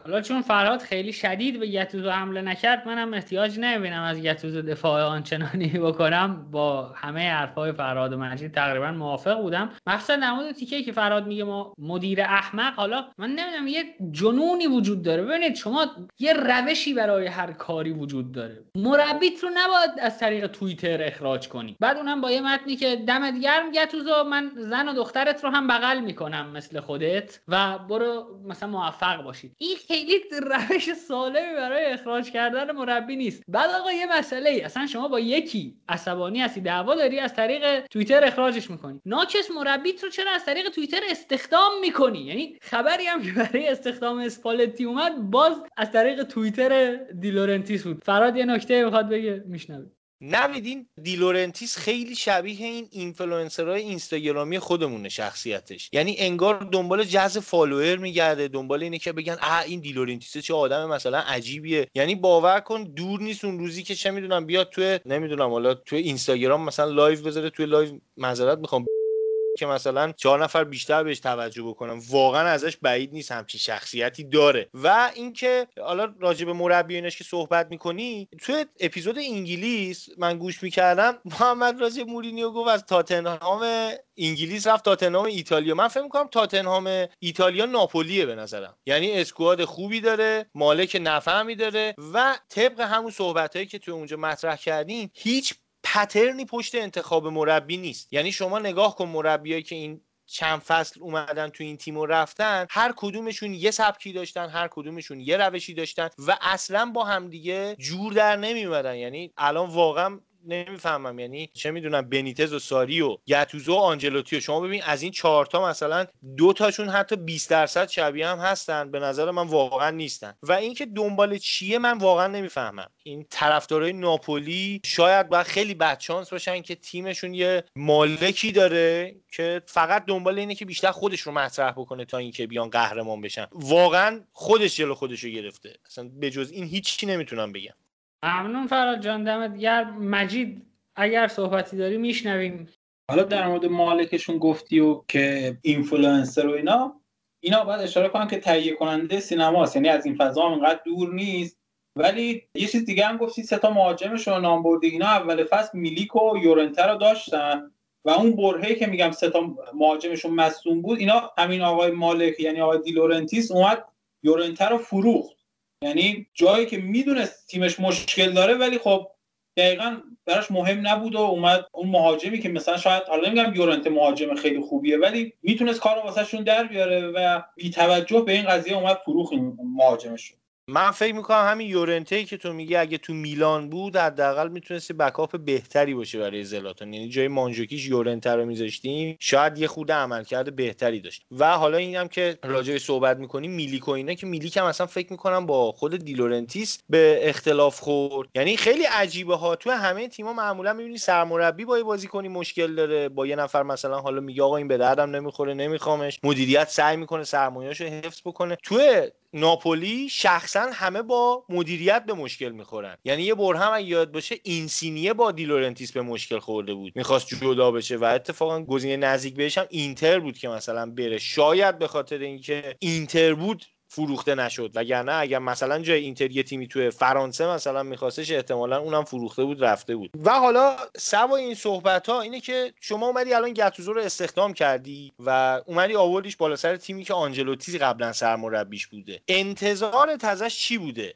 یعنی آیا گتوزو رو آوردی که برات سهمیه بگیره؟ اگه آوردی سهمیه بگیره که خب خیلی احمقی. بعد چی شده که سهمیه نگرفته؟ من اصلا من معتقدم گتوزو خیلی احمقا من واقعا معتقدم که این بشر نهایتا به درد می‌خوره که بره تو مثلا یه ترکیب به اصطلاح مربیگری یه کادر مربیگری بشه اون تمرین دهنده ایه که بالا سر بازیکن وایسه هر کی کم کاری کرد مثلا یه دونه بزنه پس کلش. نهایت چیزی که اگه گتوزو من انتظار دارم همینه و ایمان دارم بیشتر از این نمیشه ازش چیزی در آورد. ولی خب حالا تو از گتوزو چه انتظاری داشتی که به محض اینکه مثلا فصل تموم شد توی توییتر به قول نوید مثلا اومدی اخراجش کردی و باز حالا جالبیش چیه؟ باز رفتی بعدش یه مربی آوردی به اسم اسپالتی. حالا اسپالتی بزرگتر قبول مثلا توی رسوندن اینتر به لیگ قهرمانان موفق بود اینم قبول می‌کنیم. ولی باز هم چیزی شبیه به مربی قبلی نیست. یعنی بازم برای اسپالتی هم احتمالا باید یه سری بازیکن ها بخری و یه سری بازیکن هایی که احتمالا بازیکن خوبی هم هستن باید قربانی بشن. تنها چیزی که ناپولی داره برای squad اسپالتی دو تا دفاع مرکزیه یه دونه دروازه‌بانه و به نظر شخص من وینگر. همین. و چیز دیگه برای اسکواد اسپالتی نداره. دمتون گرم بچه ها فکر کنم در مورد تیم ها کامل صحبت کردیم و من صرفا یه نکته در مورد جدول بگم در تیمایی که سقوط کردن رو به ترتیب 18 19 20 بنونتو کروتونه و پارما بودن که 33 23 و 20 امتیاز گرفتن و بنونتو دوباره آسانسوری سقوط کرد یعنی در همون فصلی که اومده بود بالا بلا فاصله سقوط کرد با پیپو اینزاگی. هرچند که فصل بهتری نسبت به فصل قبلیش در سری آ داشت بازی های بهتری ازش دیدیم. دو تا تیم تونستن با اخراج مربی فرار کنن در واقع از سقوط. یکی تورینوی بود که جان پاولو رو اخراج کرد و شاید وقتشه که ما هم یه کمی به اون چیزی که در مورد جان پاولو فکر می‌کردیم شک کنیم و با اخراج جان پاولو تونست فرار کنه و کالیاری که اوزبیو دی فرانچسکو رو اخراج کرد و بعدش یه فرم عجیب و غریب خوبی گرفت و تونست فرار کنه از منطقه سقوط. یعنی دو تا اخراج مربی خوب داشتیم که جواب داد. تیمای دیگه هم که شاید بشه در موردشون مثلا صحبت کرد ساسولو هلاس ورونا فیورنتیناییه که به نظر من باز هم در یه ویژگی شبیه ناپولی و اون هم مدیر احمقه. یعنی مثلا شما این ترکیب و این اسکواد رو میدی دست یه کسی مثل یاکینی بعد اخراجش می‌کنی پراندلی رو میاری پراندلی افسردگی می‌گیره استعفا میده بعد دوباره میری سراغ یاکینی. همون کسی که مثلا 6 هفته قبل اخراجش کرده بودی. یه سری رفتارهای نابخردانه ای توی مدیرها یا مالکهای تیم‌های سری آ دیده میشه که عجیب غریبه برای من. مجید در مورد تیم‌های دیگه سری آ صحبتی نکته چیزی داری؟ من می‌خواستم همین نکته ای که اشاره کردی یا یه جور دیگه بگم. یعنی یه سری تیما بودن که یه مربی برای اول فصل انتخاب کردن و وقتی نتیجه نگرفتن یه مربی آوردن که خیلی هم خوب کار کردن. حالا شاید اسم اسم کوچیکتری باشه ولی خب تو تورینو و کالیاری رو اشاره کردی. من می‌خواستم جنوا و پارما هم بهشون اضافه کنم. جنوا فکر کنم دفعه سومه که بالاردینیو میاره و عجیبه که یعنی به این مربی اعتماد نمی‌کنن برای یه فصل کامل. اومدم خوب نتیجه گرفت واقعا. و پارما هم به نظرم اصلا نفهمیدم چرا دیاورسا رفت و چرا برگشت. درسته که پارما سقوط کرد ولی با برگشت دیاورسا یکم عملکردشون بهتر شده بود. و خیلی عجیب بود این تصمیماتی که مثلا مدیرای تیمای سری می‌گرفتن. واقعا عجیب بود واسم و دلیلی هم هر چقدر فکر کردم براش پیدا نکردم مجید واقعا دمت گرم راجع به دیاورسا اتفاقا من می‌خواستم صحبت کنم. نمی‌دونم فقر رسانه‌ایه که باعث میشه ماها که حداقل به یه سری چیزا علاقه داریم نتونیم خیلی خبر رو درست پیگیری بکنیم یا واقعا خبری درز نکرده. یعنی اصلا فصل که شروع شد من وقتی فکر می‌کنم یکی دو هفته نمی‌دونم چند روز قبل از اینکه فصل شروع بشه وقتی که خبر اومدن لیورانیو به پارما دیدم واقعا تعجب کردم که پارما انتظارش از فصل چی بوده. یعنی قرار بوده چه جایگاهی به دست بیارن که دیاورسا نتونسته به دست بیاره و اومدن لیورانی آوردن سرمربی کردن. یه اتفاق عجیب لیورانی که یعنی شما قیافش هم نگاه بکنی معلومه که هیچ ایده ای نداره. حالا چه برسه اینکه بازیاشون رو نگاه بکنی. و راجع به تیمای دیگه باری کلا فکر می‌کنم من برنده نقل و انتقالات مربیان رو تو این فصل تورینو می‌دونم. یعنی تو فصلی که قرار بیاد ها که آقای یوریچ رفت سرمربی تورینو شد. قطع به یقین تورینو هم این فصل یه مقداری حرف برای گفتن داره و اتفاق بدی که برای سریا افتاد شاید رفتن دیزربی بود از ساسولو که ساسولو واقعا با دیزربی داشت مسیر خوبی رو طی کرد شاید چیزی که من براش متصور بودم شخصا تا 4 5 سال آینده بشن شبیه یه تیم مثل آتالانتا. یعنی واقعا دور از ذهن نبود هم قدرت مالیش رو دارن همین که بازیکنهای خوبی دارن هم مربی با دانشی داشتن و کاش که این مربی میموند. چند سال واقعا توی ساسولو کار می‌کرد. هرچند خب بالاخره شغل پردرآمدتری بهش پیشنهاد شد و احتمالا هم خب جایی که رفته تو شاختار اگه اشتباه نکنم شاختار رفت. تو شاختار می‌تونه به احتمال خیلی زیاد جام بیاره و شاید به خاطر افتخارات شخصی هم رفته. به نظر شخص من دزربی آدمی نیستش که مثلا الان یه تیم مثل چه می‌دونم منچستر یو بیاد بهش پیشنهاد بده و مثلا برای title بجنگه. ولی خب توی تیم های پایین تر می‌تونست خوب کار کنه ولی احتمالا یه چند فصلی رو میره بالاخره یه چهار تا جامم به ویترین افتخاراتش اضافه بکنه و به نظرم احتمالا به زودی به دنیای مربیگری توی لیگ هایی که یه مقداری پربیننده تر یه مقداری بیشتر دیده میشن اضافه میشه دوباره. و حیف که این کالیاری سقوط نکرد. کاش که کالیاری سقوط بیکرد من خیلی واقعا هم از مدیریتشون بدم میاد هم از بازیکن سوزوندنشون بدم میاد. یعنی واقعا تیم عجیبیه. یه نسل خیلی خوب و دادن دست اگه اشتباه نکنم رولاندو ماران که اصلا سوزوندون تیم و بعد اوزبیو دی فرانچسکو رو آوردن. درسته که خوب نتیجه نگرفت ولی فکر می‌کنم انقدی می‌تونستن بهش فرصت بدن یا یه مقداری دستشو بازتر بذارن. بازم میگم به خاطر فقر رسانه این اینور ما خیلی اخباری از داخل باشگاه به دستمون نرسیده. ولی خب در کل من فکر می‌کنم فصل آینده فصل جذابتری داریم توی سری آ. فکر می‌کنم تیم های خوب حداقل تیم ها نمیان تیم که برای سهمیه بجنگن. تیم هایی که یقتو بگیرن بیشتر میشن. یعنی الان سبک تیم رو نگاه بکنی الان حداقل فکر می‌کنم 50 60 درصد تیم ها یه جوری که پتانسیل دارن که یقتو بگیرن تو مسیر کسب قهرمانی و کسب سهمیه. من فقط یه نکته به حرفهای فراد اشاره کنم که علاوه بر جام و پول بیشتر حضور در مسابقات اروپایی شاختار هم خیلی مهمه برای دیزربی و می‌تونه اون مسابقات ویترین حتی مهمتری در مقابل سری آ باشه. یعنی نهایتا شما مربی ساسولو که باشی توی سری آ به قول شما به عنوان یه آدم یقگیر می‌تونی خودت رو نشون بدی و اروپا رو هم که از دست میدی. اما توی شاختار هم جام می‌گیری هم ویترین اروپایی خواهی داشت. حالا در کنار این تیمایی که اشاره کردیم بهشون که مربی عوض کردن یه سری تیم‌ها هم بودن که حالا با مربیایی که انتخاب کرده بودن ادامه دادن و تقریبا هم نتایج خوبی گرفتن. مثلا اسپتزیا با آقای ایتالیانو به نظرم واقعا خیلی کار خوب کرد. حتی مربیش نگه داشت و نذاشت ایتالیانو جدا بشه. یا حتی ورونا درسته که این اواخر یه کمی شل کرده بودن و امتیازهای زیادی از دست دادن ولی خب با یوریش فکر کنم خیلی خوب نتیجه گرفتن. اگه یوریچ از این تیم بگیریم این تیم برای سقوط نکردن باید بجنگه و که گرفتیم. ازشون گرفتیم مجید آره دیگه گرفتن. الان رفت تورینو. و نکته دیگه هم که می‌خواستم بگم در مورد کالیاری گفتی سیمپلیچی که اضافه شد واقعا حالا از نظر آماری نتایج بدی نگرفته. از تو 15 تا بازی که مربی بوده 6 تا برد داشته 4 تا مساوی و 5 تا باخت. در کل برای مربی که وسط فصل اومده عملکردش نسبتا خوب بوده. تیم هم که از سقوط نجات داده.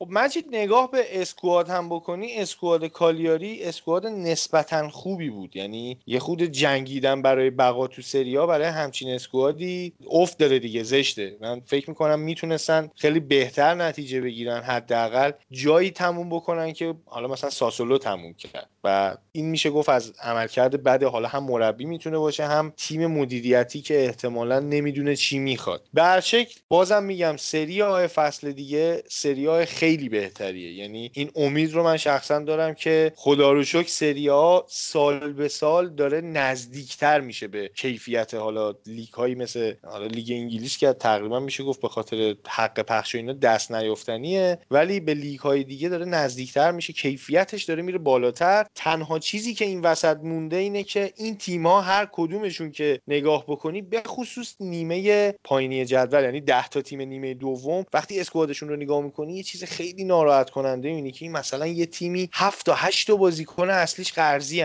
خیلی اتفاق بدیه. برای یه لیگی توی سطح اول فوتبال اروپا و این نشان دهنده مشکلات اقتصادی وحشتناک تیمای ایتالیاییه. تا موقعی هم که این حق پخش و عوض نشه وضعیتش و اسپانسر بهتری نیان از این بدتر هم خواهد شد. و همینطوری که این تیما هیچ کدوم اکثرا استادیوم اختصاصی هم ندارن. یعنی همشون یه جورایی مثل لیگ ایرانن دیگه. یه استادیوم اجاره کردن رفتن میرن توش بازی می‌کنن. دیر نیست اون روزی که ببینیم مثلا چه می‌دونم یه تیم مثل مثلا تورینو یه شماره کارتی داده گفته هوادارا بیان کمک بکنم مثلا حقوق فلانی رو بدین. خیلی اوضاع اقتصادی تیم‌ها تو سری بده.